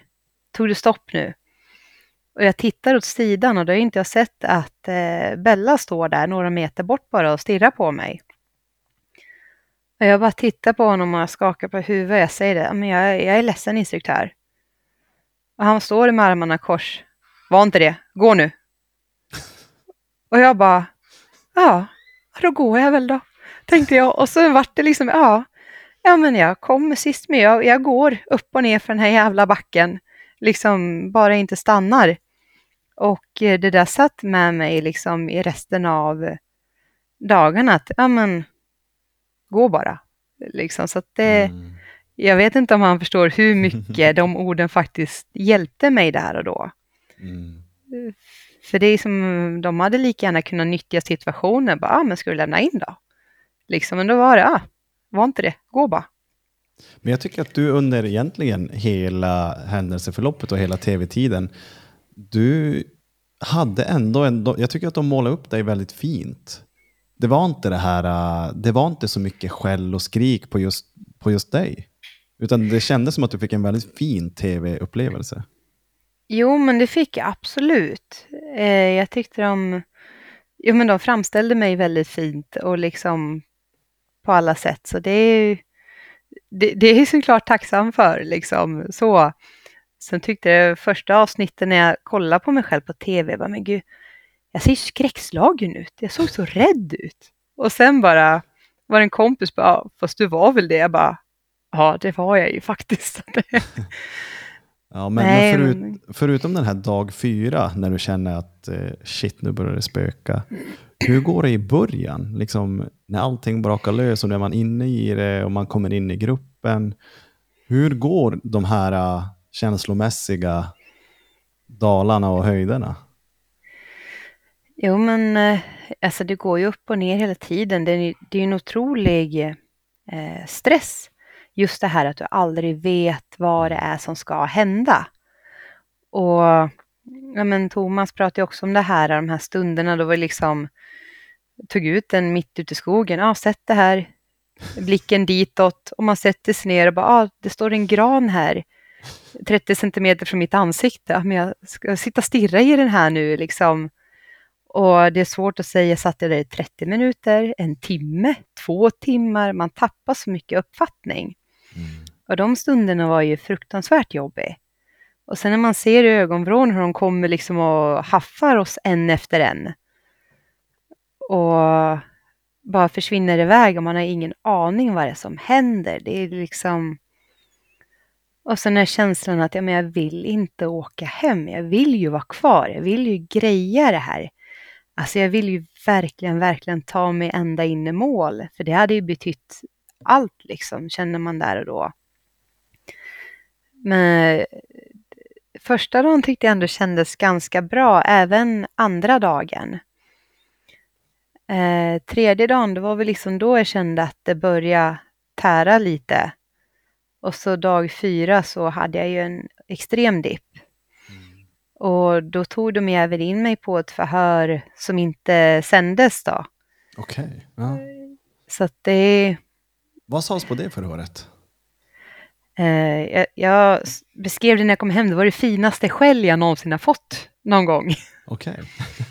För det var ett förhör med Bella och KP. Där de frågade, jag ställde den här klassiska frågan, att, men vem är du? Mm. Och jag sa att ja, men jag är en väldigt splittrad person. Liksom. Så de bara, ja men vi ser det. För att vi ser en som är eh, liksom superstark och vill och kämpar och så ser vi en, och de jämförde mig med det här liksom, den där ungen som eh, stod på gympalektionerna liksom och blev vald sist och liksom för att jag nästan, jag ställde mig där självmant tyckte de. Och eh, nej men då rev vi åt mig och sa det, att, ja men då, du är en av de starkaste deltagarna i den här utmaningen. Och eh, liksom, vad fan är det som händer? Liksom, nu får du skärpa till dig ungefär. Och även om de skällde på mig så satt jag bara där och liksom, jag kommer ihåg just de här orden, en av de starkaste deltagarna. Och jag bara, nej, nej men nu har de fattat det här fel liksom. Det, nej. Och så samtidigt som jag ville bli så glad, samtidigt som jag liksom så här, nej, nej, nu, nu har ni läst mig fel här liksom. Men eh, det, det lyfte mig otroligt mycket. Och de lyfte ju upp de här bra sakerna liksom jag hade gjort för den första dagen, den här eh, upp på fjället, vi skulle upp på fjället och tillbaka. Mm. Så ja, men då gick det ändå bra för mig. Och dag två med den här äh, medvetslöse mannen liksom. Åh, så jävla Nej, intressant Ja. övning. Så jävla jag- intressant övning. Alltså man var så snopen när man kommer ut där på sanden och bara... Och de säger, ja men ställ det där. Ja, och så bara tittar det ligger en man här liksom med så här rånarluva för ansiktet. Jag bara, vad fan ska han göra eller vad ska hända nu liksom? Och så är det ju liksom det här att, ja men att du skulle kunna ta hem en skadad i strid då liksom. Jag tänkte, ja men då förstod jag, okej, jag ska liksom, ska jag transportera honom tänkte jag. Och så slam det här, ja men jag visar bara en gång. Och där tror jag ändå har mycket ifrån eh, som kampsportare, som ändå har tävlat i submission wrestling, liksom att jag är ju van att eh, ta direktiv. Så man säger okej, han tar liksom höger ben med vänster hand och liksom han står sådär, okej, armen där. Så jag tänkte ändå att, ja men, jo men jag har, jag har fattat liksom grejen. Men sen var det ju svårt tyckte jag att få till den här riktiga liksom snurren. Farten. Ja, momentet Ja. där. För där var de faktiskt väldigt snälla mot mig, för jag klarade det egentligen inte på första försöket. Okej. För, första försöket, right. då tror jag han tappade luften stackare, för då rullade jag ju mer rakt över honom. Men eh, när jag fick till den här eh, liksom, snärten då, så han ändå kom upp på min rygg. Och man känner, okej, nu är han där, men jag ligger platt på mage, vad fan, så, här, så att det, det, det är mycket som går när man har två instruktörer som står och tittar på en. Så att det, Jag minns där också, jag tror att det var ungefär det skedet, för jag menar du har ju själv sett de andra säsongerna, att man får ju som en uppfattning av de flesta deltagare. ja, Och jag tror att det var där som i alla fall jag kände att, för i tv får man ju se det som att du gör det på första försöket. ja. Och bara, all right, jävlar vad grym. Så jag tror du vann många hjärtan där och då.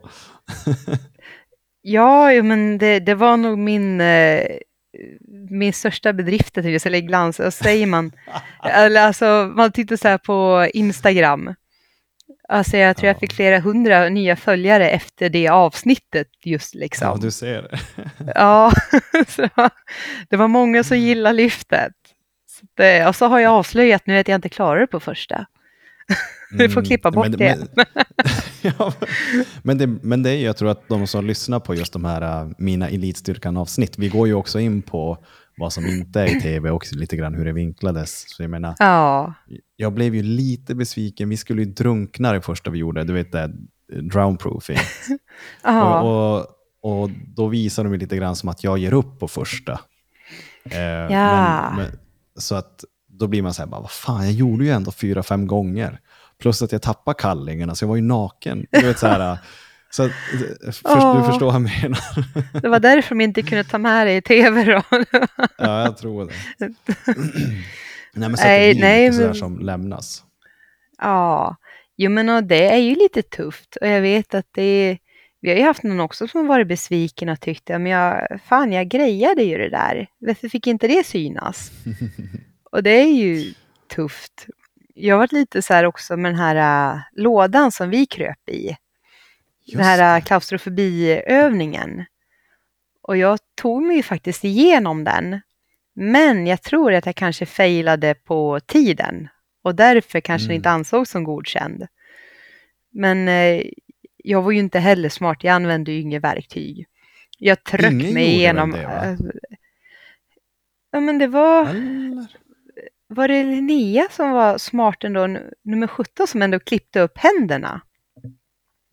Mm, Okej, ja. Sen tror jag var, var det Torsten någon som använde det till, Torsten till det här vajrarna. Ja, sett eh, instruktörernas min när det kommer ut på, på fötter först liksom. Det. Nej, jag förstår inte hur han gjorde. Men, men, Nej, men hur var det det- du gjorde? Rev du hindren? Nej, jag tryckte mig emellan. Ah, Och jag frågar mig inte mm. riktigt hur jag gjorde för att jag liksom, först fick jag inte ens igenom huvudet mellan de här första pinnarna. Men jag var ju liksom så här, äh, ja men just det här att äh, vi hade ju fått gjort ett IQ-test tidigare på dagen. Det här som de aldrig ens, det togs ju inte med i tv, jag vet att Thomas berättade om det. Mm. Vi satt och fyllde i de här papperna. Och sen kände jag liksom att okej, det var det här som var det riktiga IQ-testet. liksom. För att det jag, jag knäppte ju också upp byxorna för att skärpet var i vägen och då var jag irriterad för jag hade ju den här kniven, multiverktyget, i bältet och jag tyckte den var i vägen. Så jag tänkte ju på att jag hade den där, men inte att jag kunde använda mig av den, bara att den var störande. Så när man äntligen kom ut och de tittade på honom och bara, ja ah, men hur gick det då? Ja men det var lite frustrerande, men det gick ju bra liksom, tyckte jag. Ja, men vad synd att du inte hade något verktyg. Och man var så här, nej. Och bara, ja, ja men det hade jag instruktör. Ja, varför använder du inte det då? Åh, nej, ska ta till mig av det här liksom. Men det, men det är så många moment som är just sådär, så himla simpla, men i stridens hetta så bara, åh, vad fan gör jag ja, Så har man oftast alla verktyg framför sig. ja, men det är som i frågesport. Har man ingen press på sig eller något timglas som tickar, men då kan man det mesta. Men så fort de tar fram timglaset liksom och det är liksom tids... Ja, men då alltså... Man tappar ju allting liksom. Mm. Så det är... Ja. Vad, vad tyckte du var, liksom förutom din dipp eh, mentalt, vad tyckte du var ett mom för moment som var sådär, eh, som pekade ut för dig, som det där var, ah, det, det var verkligen någonting utöver det vanliga. Till exempel när ni ska klättra i den där jäkla slalomhytten. Liksom, har du Ja. något sånt där moment som, som sticker ut som, för, just för dig? Alltså när folk frågar om det, det värsta momentet, då tänker jag på vattenfysen. Ah. Alltså den var brutal. Och jag, känner, jag är inte ens rädd för vatten, jag har inga problem med vatten. Men jag är inte heller en bra simmare. Och liksom trampa vatten sådär och man fick upp sån hög puls. Ja, men alltså, du är andfådd och ska hålla andan hela tiden. Och liksom alla kullerbyttor och upp och ner och nej, den var den var svintuff alltså. Och det här, vi fick ju också göra den här äh, drowning, Drownproofing, ja. ja men precis. Och, äh, I varmt vatten. och vi fick ett varmt logement, vi hade 11 grader. Ska vi tävla? Ska nu, vi kör en liten tävling. här. Ja, precis. Vem är det mest synd om? Ja.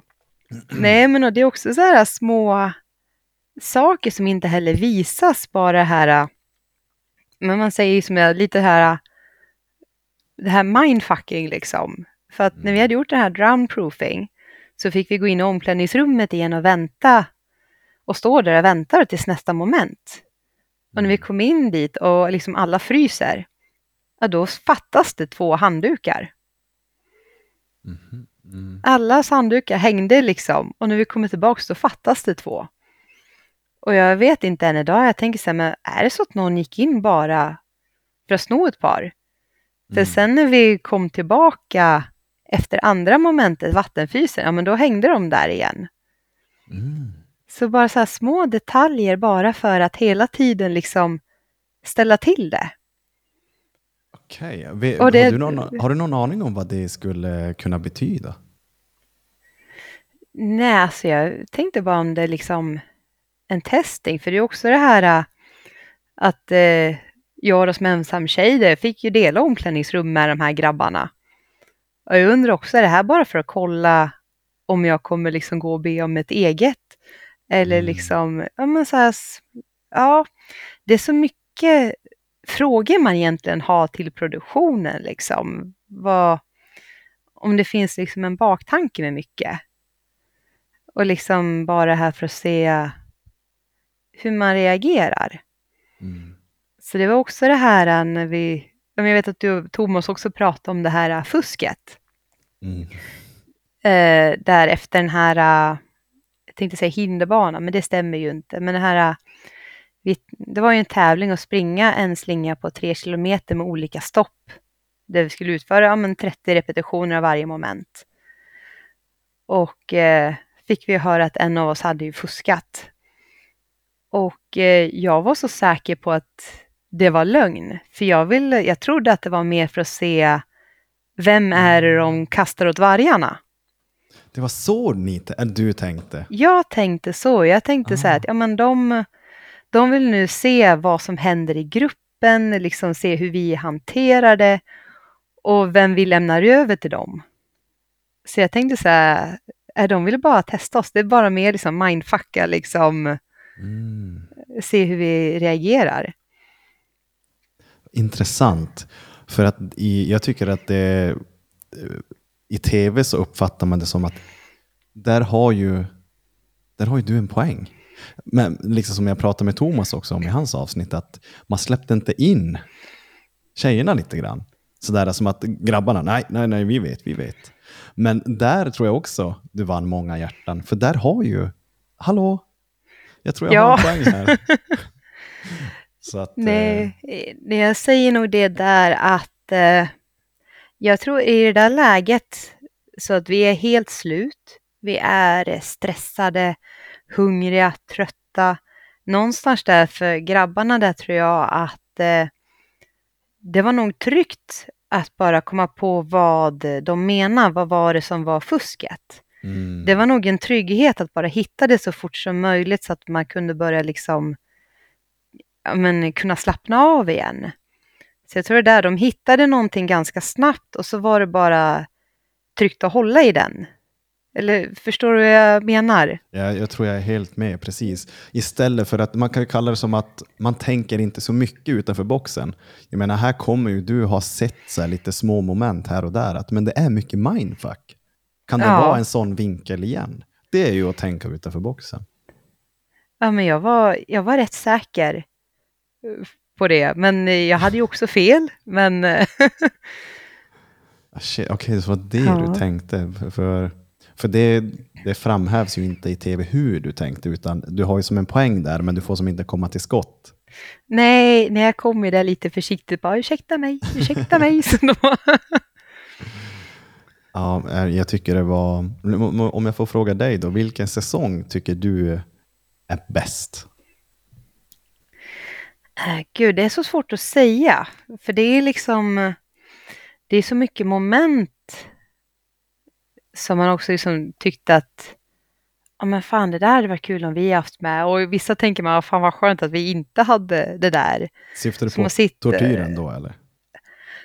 Eh, både och. Jag tänkte mycket så här, sitta i det här kallvattnet bara i armkrok liksom, Ah, till att någon det. ska ge sig och liksom också mycket så här psykiskt. Eh, våran sista dag, istället för, ja vi fick ju inte den här tortyren liksom, Mm. men eh, någonstans, jag, jag saknade nog en liten final på något vis. Och det behöver jag, jag förstår ju att de eh, vill tänka lite nytt och ta bort det här gamla. Men våran sista dag blev ganska lik de andra. Förutom det här också just det här som man säger, alltså de tog ju våra sängar till och med sista dygnet. Mm. Bara för att man inte skulle liksom, vi kom in där till logementet, det är helt tomt och man bara, vad fasiken liksom.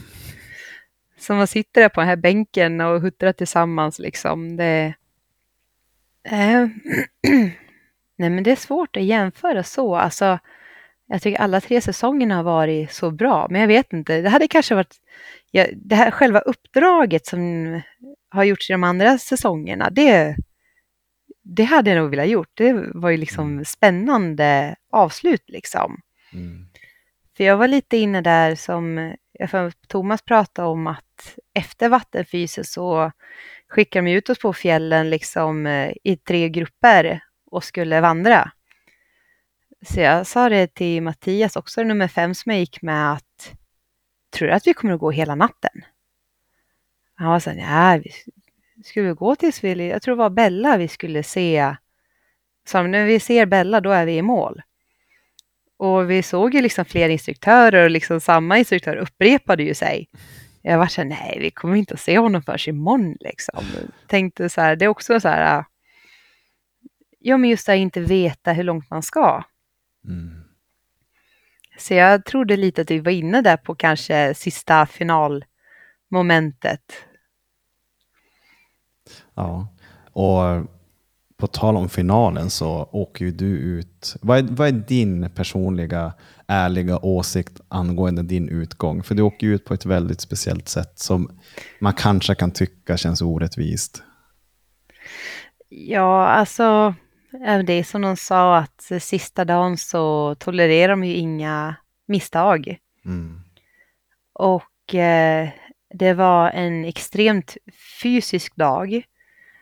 Och eh, alltså vi, vi startade ju dagen med att trampa vatten där i eh, älven liksom och rabbla alfabetet liksom och grejer. Så att det var ju... Eh, ja men hela dygnet var otroligt tufft och det var mycket förhör och grejer och liksom, ja men... Alltså det till sista, det var ju det här repet där på väggen som jag åkte ut på. Och eh, helt ärligt så, alltså jag, eh, jag hade nått eh, min gräns liksom och passerat den också. Alltså det fanns ingenting kvar. Mm. Jag var helt slut. Hela jag skakade i hela kroppen. Varje steg gjorde så ont i eh, musklerna. Så att det är liksom, och det här tjocka repet liksom, jag, jag nådde inte ens runt det med händerna. Mm. Men eh, alltså när jag ställde mig framför den där väggen, jag trodde att jag skulle komma upp. För jag kände lite så här att, ja men, det här eh, borde jag fixa. Men just den här hala klippväggen, det är liksom, jag hade inte styrkan att liksom eh, sätta den press mot den där väggen som behövdes. Och eh, nej, alltså jag var ju inte ens nära på att klara det där repet. Alltså jag var helt körd, det fanns ingenting kvar. Mm.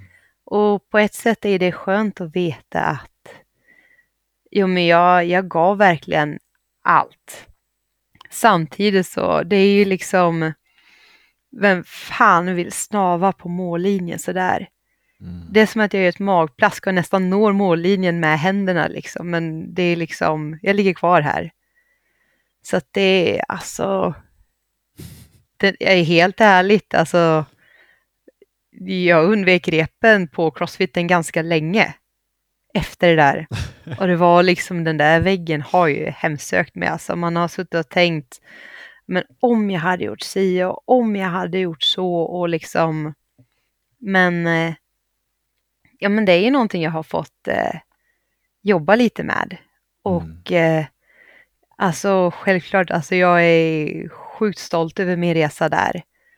Och som sagt, min absolut viktigaste löfte till mig själv var att jag inte skulle ge upp och lämna in självmant. Liksom, för det var, det var extremt viktigt för mig och mitt självförtroende.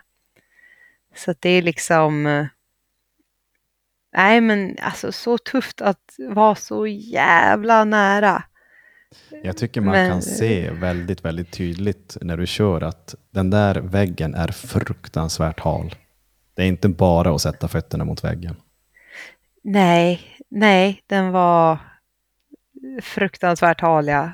Men ja, gud, jag vill svära så mycket, men det ska man inte göra. Det, det, det är också så här, när man väl pratar elitstyrkan igen så kommer det ju upp massa känslor. Jag tror att det är svårt att hålla sig neutral när man pratar om det. För det är ju, man, vi har ju någon djävul i oss som ah, vill någonting. Jo, men det är ju det att man söker ju inte elitstyrkan om man inte är tävlingsmänniska. Nej. Liksom, men... eh, Och det är det också som jag gillar med programmet, att det är ju liksom... Du är ju din egen konkurrent. Mm. liksom, eh, du tävlar inte mot andra. Det är inget liksom, det handlar inte ens om pengar liksom. Så det, är, det här är bara för din egen skull och din utveckling. Mm. Och det tycker jag är häftigt, för det är ju liksom en viss typ av folk som söker den typen av utmaning, liksom, för att vi behöver det på ett eller annat sätt. Mm. Och jag tycker det är fint också att du lyfter verkligheten att eh, man åker in, som det kanske kan se ut utifrån, att man åker in och gör lite tv och får lite följare på Instagram och så ja, tränar man lite grann ihop med lite nya vänner. Men Mm. alltså efterskalven efter ett sånt här, nu var jag, åkte jag ut inför dag tre Och det Mm. förändrar mig totalt på så kort tid. Men till exempel i våran säsong efteråt så när vi pratade i gruppen, jag tror vi var fyra eller fem par som separerade direkt efter Åh elitstyrkan. jäklar. Ja, så att, så att säga att elitstyrkan bara är en High Chaparral och komma in och träna lite, det, alltså det händer någonting med en där inne på så Ja. fruktansvärt kort tid. Så att när du säger att liksom det kommer dippar och sen efteråt, du vågar inte ens ta ett rep, eller ville inte ens ta ett jävla rep efteråt. Det är så här, det sätter sina spår att göra de här sakerna. Mm. Och det ser inte folk. Nej, och det är liksom, det är så lätt att sitta hemma och tycka, men jag vet någon som sa med de här förhörerna, det ser ju lite töntigt ut att de ska ta in er med luva och skälla på er. Men när du själv står där med luvan på, det blir så jävla verkligt. Mm. Och du vet att jag har ju sökt det här, jag vill det här och du sätts framför personer som har all makt att skicka hem dig när de vill. Mm. Så att det är liksom, när du är där så blir det verkligt. Mm. Och ja, men, vi alla har ju olika varför att man söker en sån utmaning. Ja, men för att vi behöver det på ett eller annat sätt. Så det, ja. Men ser du åkte hem med en hjärnskakning, Ja. om jag inte minns fel. Jajamän. Boxningen. Efter boxningen, ja. ja. Ja, Det var surt. Det, jo men alltså det, vad ska man säga? Ska jag inte hälla salt i dina sår? Det är okej, Men- jag, jag lär mig leva med. Nej, men jag tänker liksom att jag fick i alla fall kämpa tills jag inte hade mer att ge. Mm. Du, hur kände du att åka hem och känna att, ja men fan, du fick inte chansen till det riktigt? Det är en Att jätte, köra ett- jättebra fråga. För att just i våran säsong, eh, när jag åkte ut, jag fick ju, ett, jag fick ju fin tv-tid. Mm. Eh, Förutom att det såg ut som att jag gav upp direkt på drownproofingen så, så fick jag ett väldigt fint avslut i avsnitt två där. Men att Mm. se, jag minns ett, det är ett skede där de har ett fyspass tills någon ger upp. Fyspasset slutar när någon ger upp. Så Ja. minns jag att Robin, jag minns inte vad han hade för siffra, men han säger att nej, jag, jag har inget mer. Och så säger Bella, vadå har inget mer? Du kryper ju inte ens. Mm. Och där och då så blir jag så fruktansvärt förbannad. Och, och, då för, just för att jag, jag ska vara där. Förstår du vad jag menar? Ja. Att liksom, här finns det en person som har sökt elitstyrkan som kommer längre än mig. Som inte ens kryper och säger att han vill ge upp. Det är så jag Mm. förstår inte det. Så att, eh, men med lite ödmjukt sett på det så är jag, jag har ju absolut inget illa mot Robin eller någon av deltagarna, men just det blir ju surt att se just det perspektivet att när man vet själv att ja, men jag kanske inte hade gett upp där, jag hade nog bara fortsatt, fortsatt, fortsatt. Så ja. det var det. Nej, nej, men det, jag fattar det och liksom det, du beskriver det ungefär som jag har föreställt mig det också. Mm. Just det att åka hem med en skada eller fast man blir sjuk, det blir liksom, om jag själv ger upp så är det ju liksom någonstans mitt val. Om de skickar hem mig så är det ju ändå, jag gav det jag hade, men det liksom räckte inte liksom. Men Mm. ja, nej Har, du, men. har du haft hjärnskakning? Jag tänker du som håller på med kampsport. Har du haft det någon gång? Eh, Jag har haft eh, två gånger. Det är inte så roligt. Det var min första i livet det där. Ja, nej, det, det är inget kul. Det suger lite. hur, hur, hur kan du, har du känt sådär att, blev det, har det blivit samma för dig att när man väl liksom har lugnat ner sig, nu hade vi fightat och sen var det mars och sen var det bil till logementet och båtarna. När jag väl satte mig ner så kände jag bara, åh, jag måste spy. Var- och jag vill bara spy och det bara snurrar och det bara, det bara strålar i hela hjärnbalken. Och det är så här, Mm. vad, vad gör man nu? Det här känns inte bra. Ja, och sen just det här äh, tröttheten också som kan komma. Men jag vill bara sova. Och så Mhm. får du inte det. Okej, att har du känt liksom- så när du har haft eh, hjärnskakning? Ja, första gången då, då var jag väldigt liten så det minns jag inte så mycket ifrån. Andra gången det var ju via kampsporten då. Mm. Så det är liksom, då var jag mer liksom så här. äh, Då hade jag en lite lättare varianten. Första när jag var liten den var riktigt tuff och jag hade ju så här migrän tror jag, så ett halvår efteråt. Det satt i så länge den här huvudvärken. Mm. Nu i vuxen ålder, då var det mer, jag mådde illa, jag kom hem och bara, nej men jag är bara så trött, liksom. jag behöver sova lite. Och så var det min man som bara, nej du måste vara vaken. Och man var så här, men Mm. ge dig, jag vill sova. Och så Mm. fick jag inte det förrän.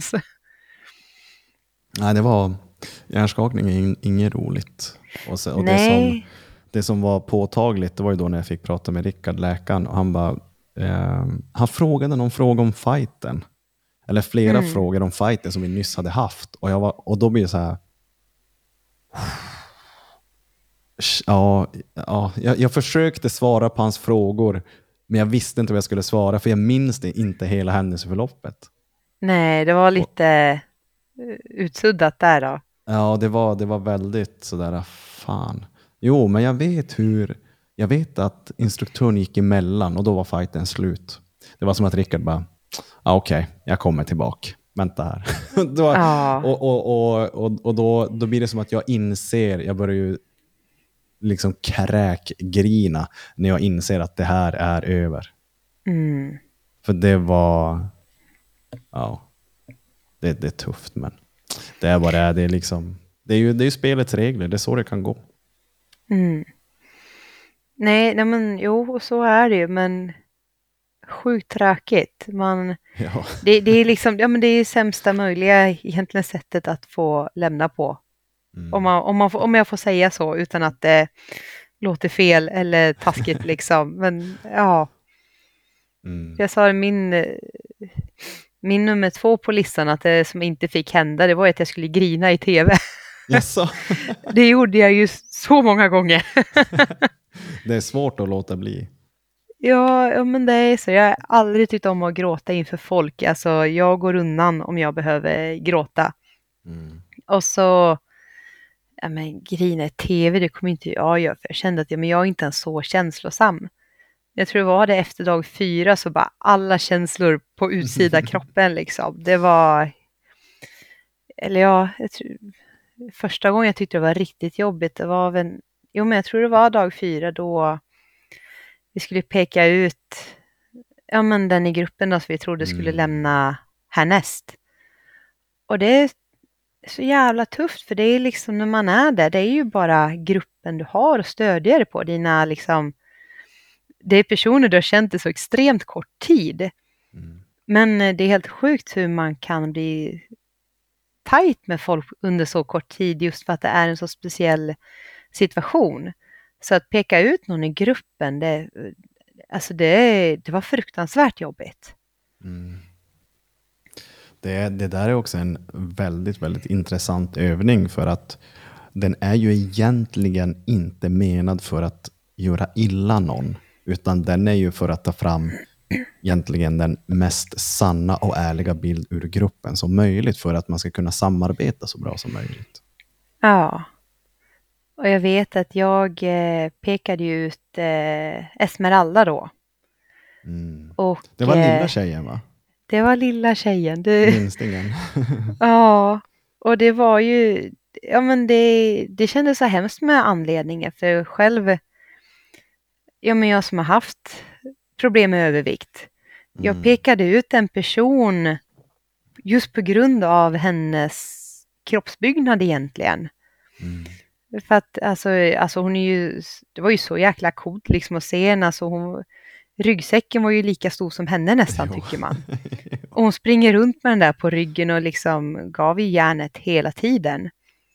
Men eh, ja, jag pekade ut henne för att jag, hon hade inte de bästa förutsättningarna rent storleksmässigt eller fysiskt liksom. Och det, det kändes så ruttet just att peka ut henne med eh, det argumentet. Men det var, det var det ärligaste jag kunde komma med då. Men anledningen, jag, jag skämdes för anledningen till att jag pekade ut henne. Det är ändå starkt att kunna vara så pass ärlig.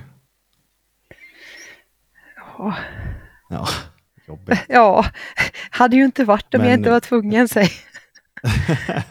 Eller ja, ja, men just i programmet. Hur, hur är din eh, uppfattning angående liksom gruppdynamiken? För jag tycker man kan se i tv också att du blir ju väldigt eh, populär på det sättet att man, du tar hand om gruppen trots att det går tungt för dig och många pratar med dig och man, liksom, man kan hämta kraft hos Ida. Vad är din upplevelse över, över den grejen? Jo, men eh, jag tror någonstans att eh, jag hittar lite kraft av att eh, finnas där för andra.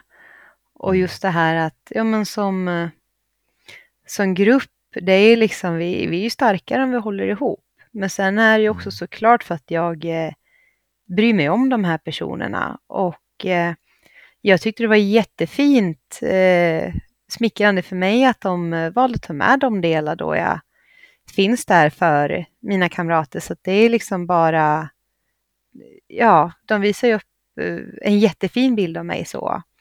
Så det tycker jag är, ja men det är jättefint. Sen vet jag, jag hade lite roligt åt det nästan för, ja men Thomas som du hade med, eh, fast, jag, jag fastnade för honom ganska tidigt. Och tyckte, Mm. men det här är en lugn, trygg person. Jag gillar honom. Vi har inte snackat så mycket än, men jag gillar honom. Han är bra liksom. Och eh, jag vet att Slam hade med oss på någon eh, marsch där efter boxningen. Och vi bara gick en stor cirkel.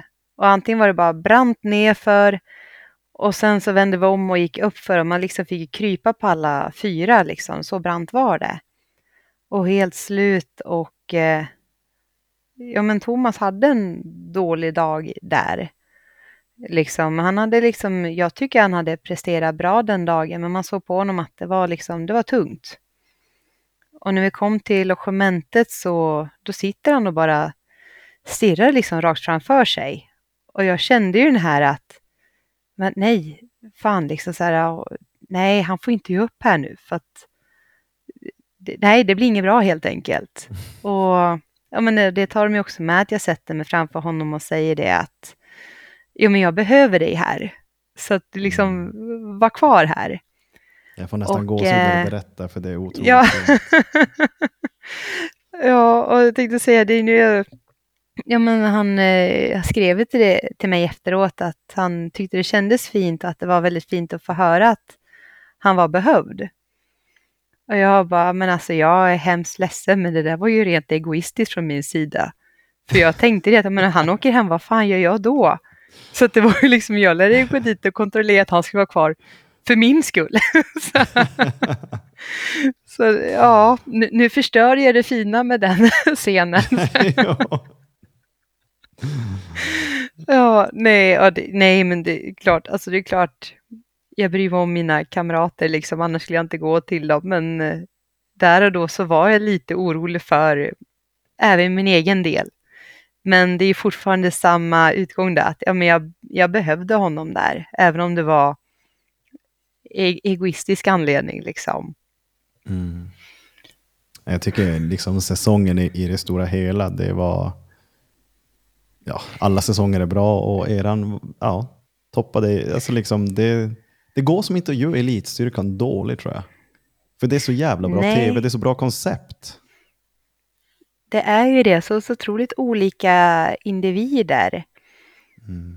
Och över våran grupp, alltså det, vart, det var en jättefin sammanhållning. Det var en väldigt fin blandning av människor och det tyckte jag var läskigt i början, just det här att vad är det för människor jag kommer att träffa liksom? Kommer man hamna i en grupp med massa ensamvargar som bara kör sitt race med skygglappar på liksom och så är det var och en får klara sig själv. Och så får jag vänner liksom för livet. Mm. Så det var jättehäftigt. Det är liksom...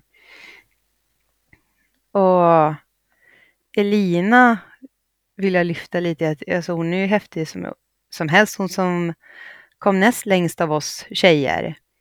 Mm. Så liksom eh, väldigt ung tjej och eh, så, så gulligt naiv om man får uttrycka sig så.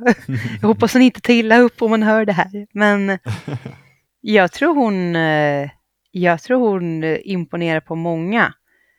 För hon sitter i första avsnittet och säger liksom det att ja men lite så här, men vad gör jag här? Jag tycker ju liksom fortfarande om att gunga, säger hon. Just det, ja, just Ja, och där tänkte jag liksom att här är nog många som tänker att, ja men söt tjej, ja men gud, stackarn liksom, hon kommer nog, jag menar som, jag vet många som var så här, men lilla gumman, vad gör hun där?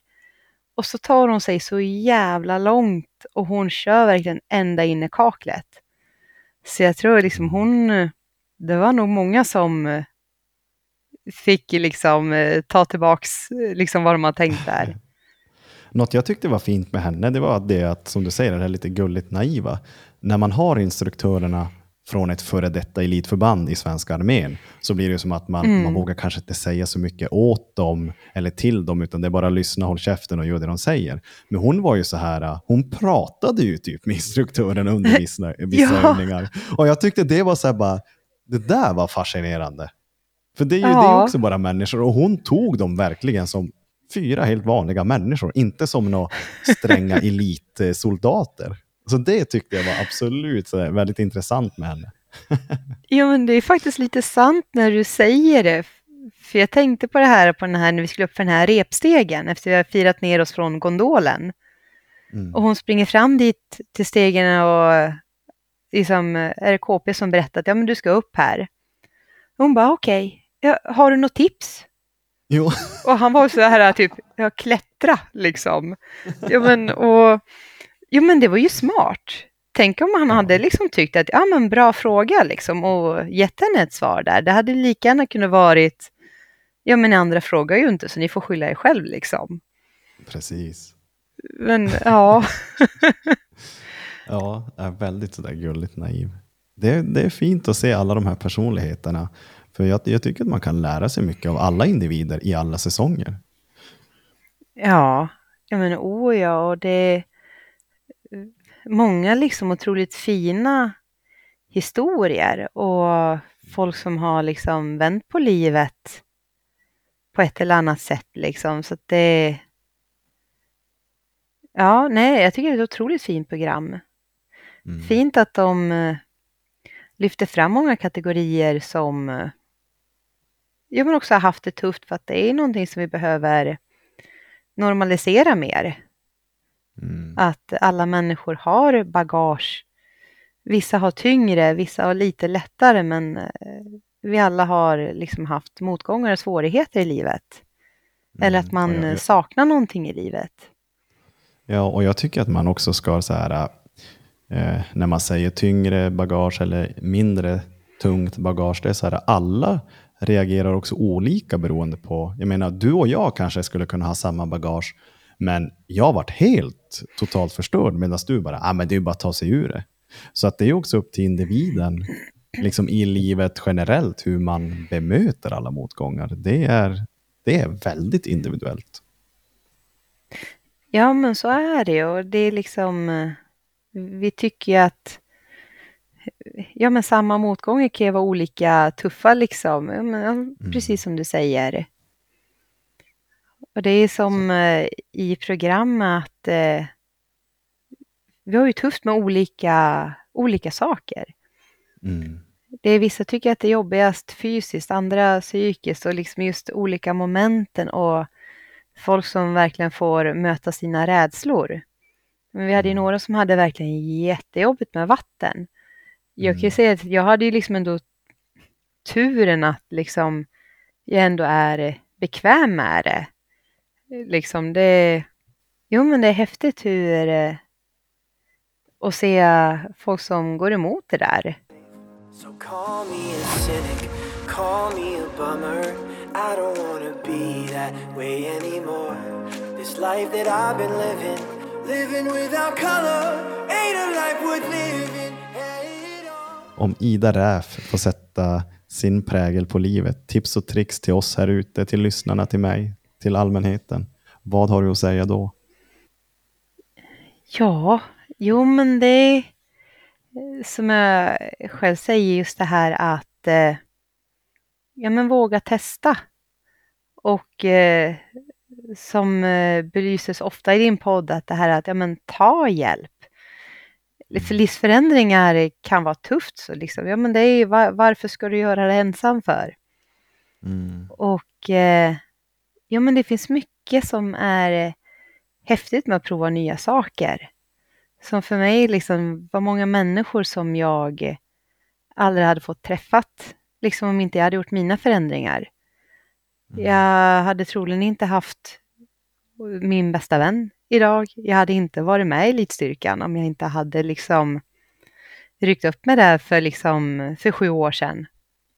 Mm. Så det, det finns mycket som väntar om, eh, om ni bara vågar eh, prova. Och testar man någonting som visar sig, ja men det här var tråkigt, ja men då provar vi någonting nytt. Mm. Så det, våga lite mer. En följdfråga på det Ida. Ja, Hur hittar man dit? Om man tycker att det är lite, jag gillar din dialekt, lite trökigt. ja, men hur, hur, hur tar man sig och hur gör man för att ta det där första steget? eh, först och främst så tänk igenom vad, vad är det du vill ha för resultat? Vad är det du vill förändra? Så det är liksom och eh, hitta boven i det som eh, bromsar dig. Det kan ju vara så olika, men det kan vara bara rent alltså, karriärsmässigt också. Men vad är det du vill göra och vad är det du behöver förändra för att ta dig dit? Det är liksom... Ja, vart vill du och vad är det som står i vägen för dig? Mm. Och så tar du de problemen och så flyttar du på dem. Och det är, ja men man, man lätt får testa sig fram lite och var inte så rädd för, för bakslag. För det är liksom, ja men det, sådana tyvärr får vi genom hela livet och eh, de dyker upp i nya former. Mm. Och eh, jag utvecklas mycket, men jag utvecklas otroligt mycket fortfarande. Men det, jag har mycket av livet kvar, så det är liksom, vi, vi ska ju inte stanna här liksom. Det, Mm. livet är spännande om du tillåter det. Oh ja, det, jag kan inte säga det bättre själv.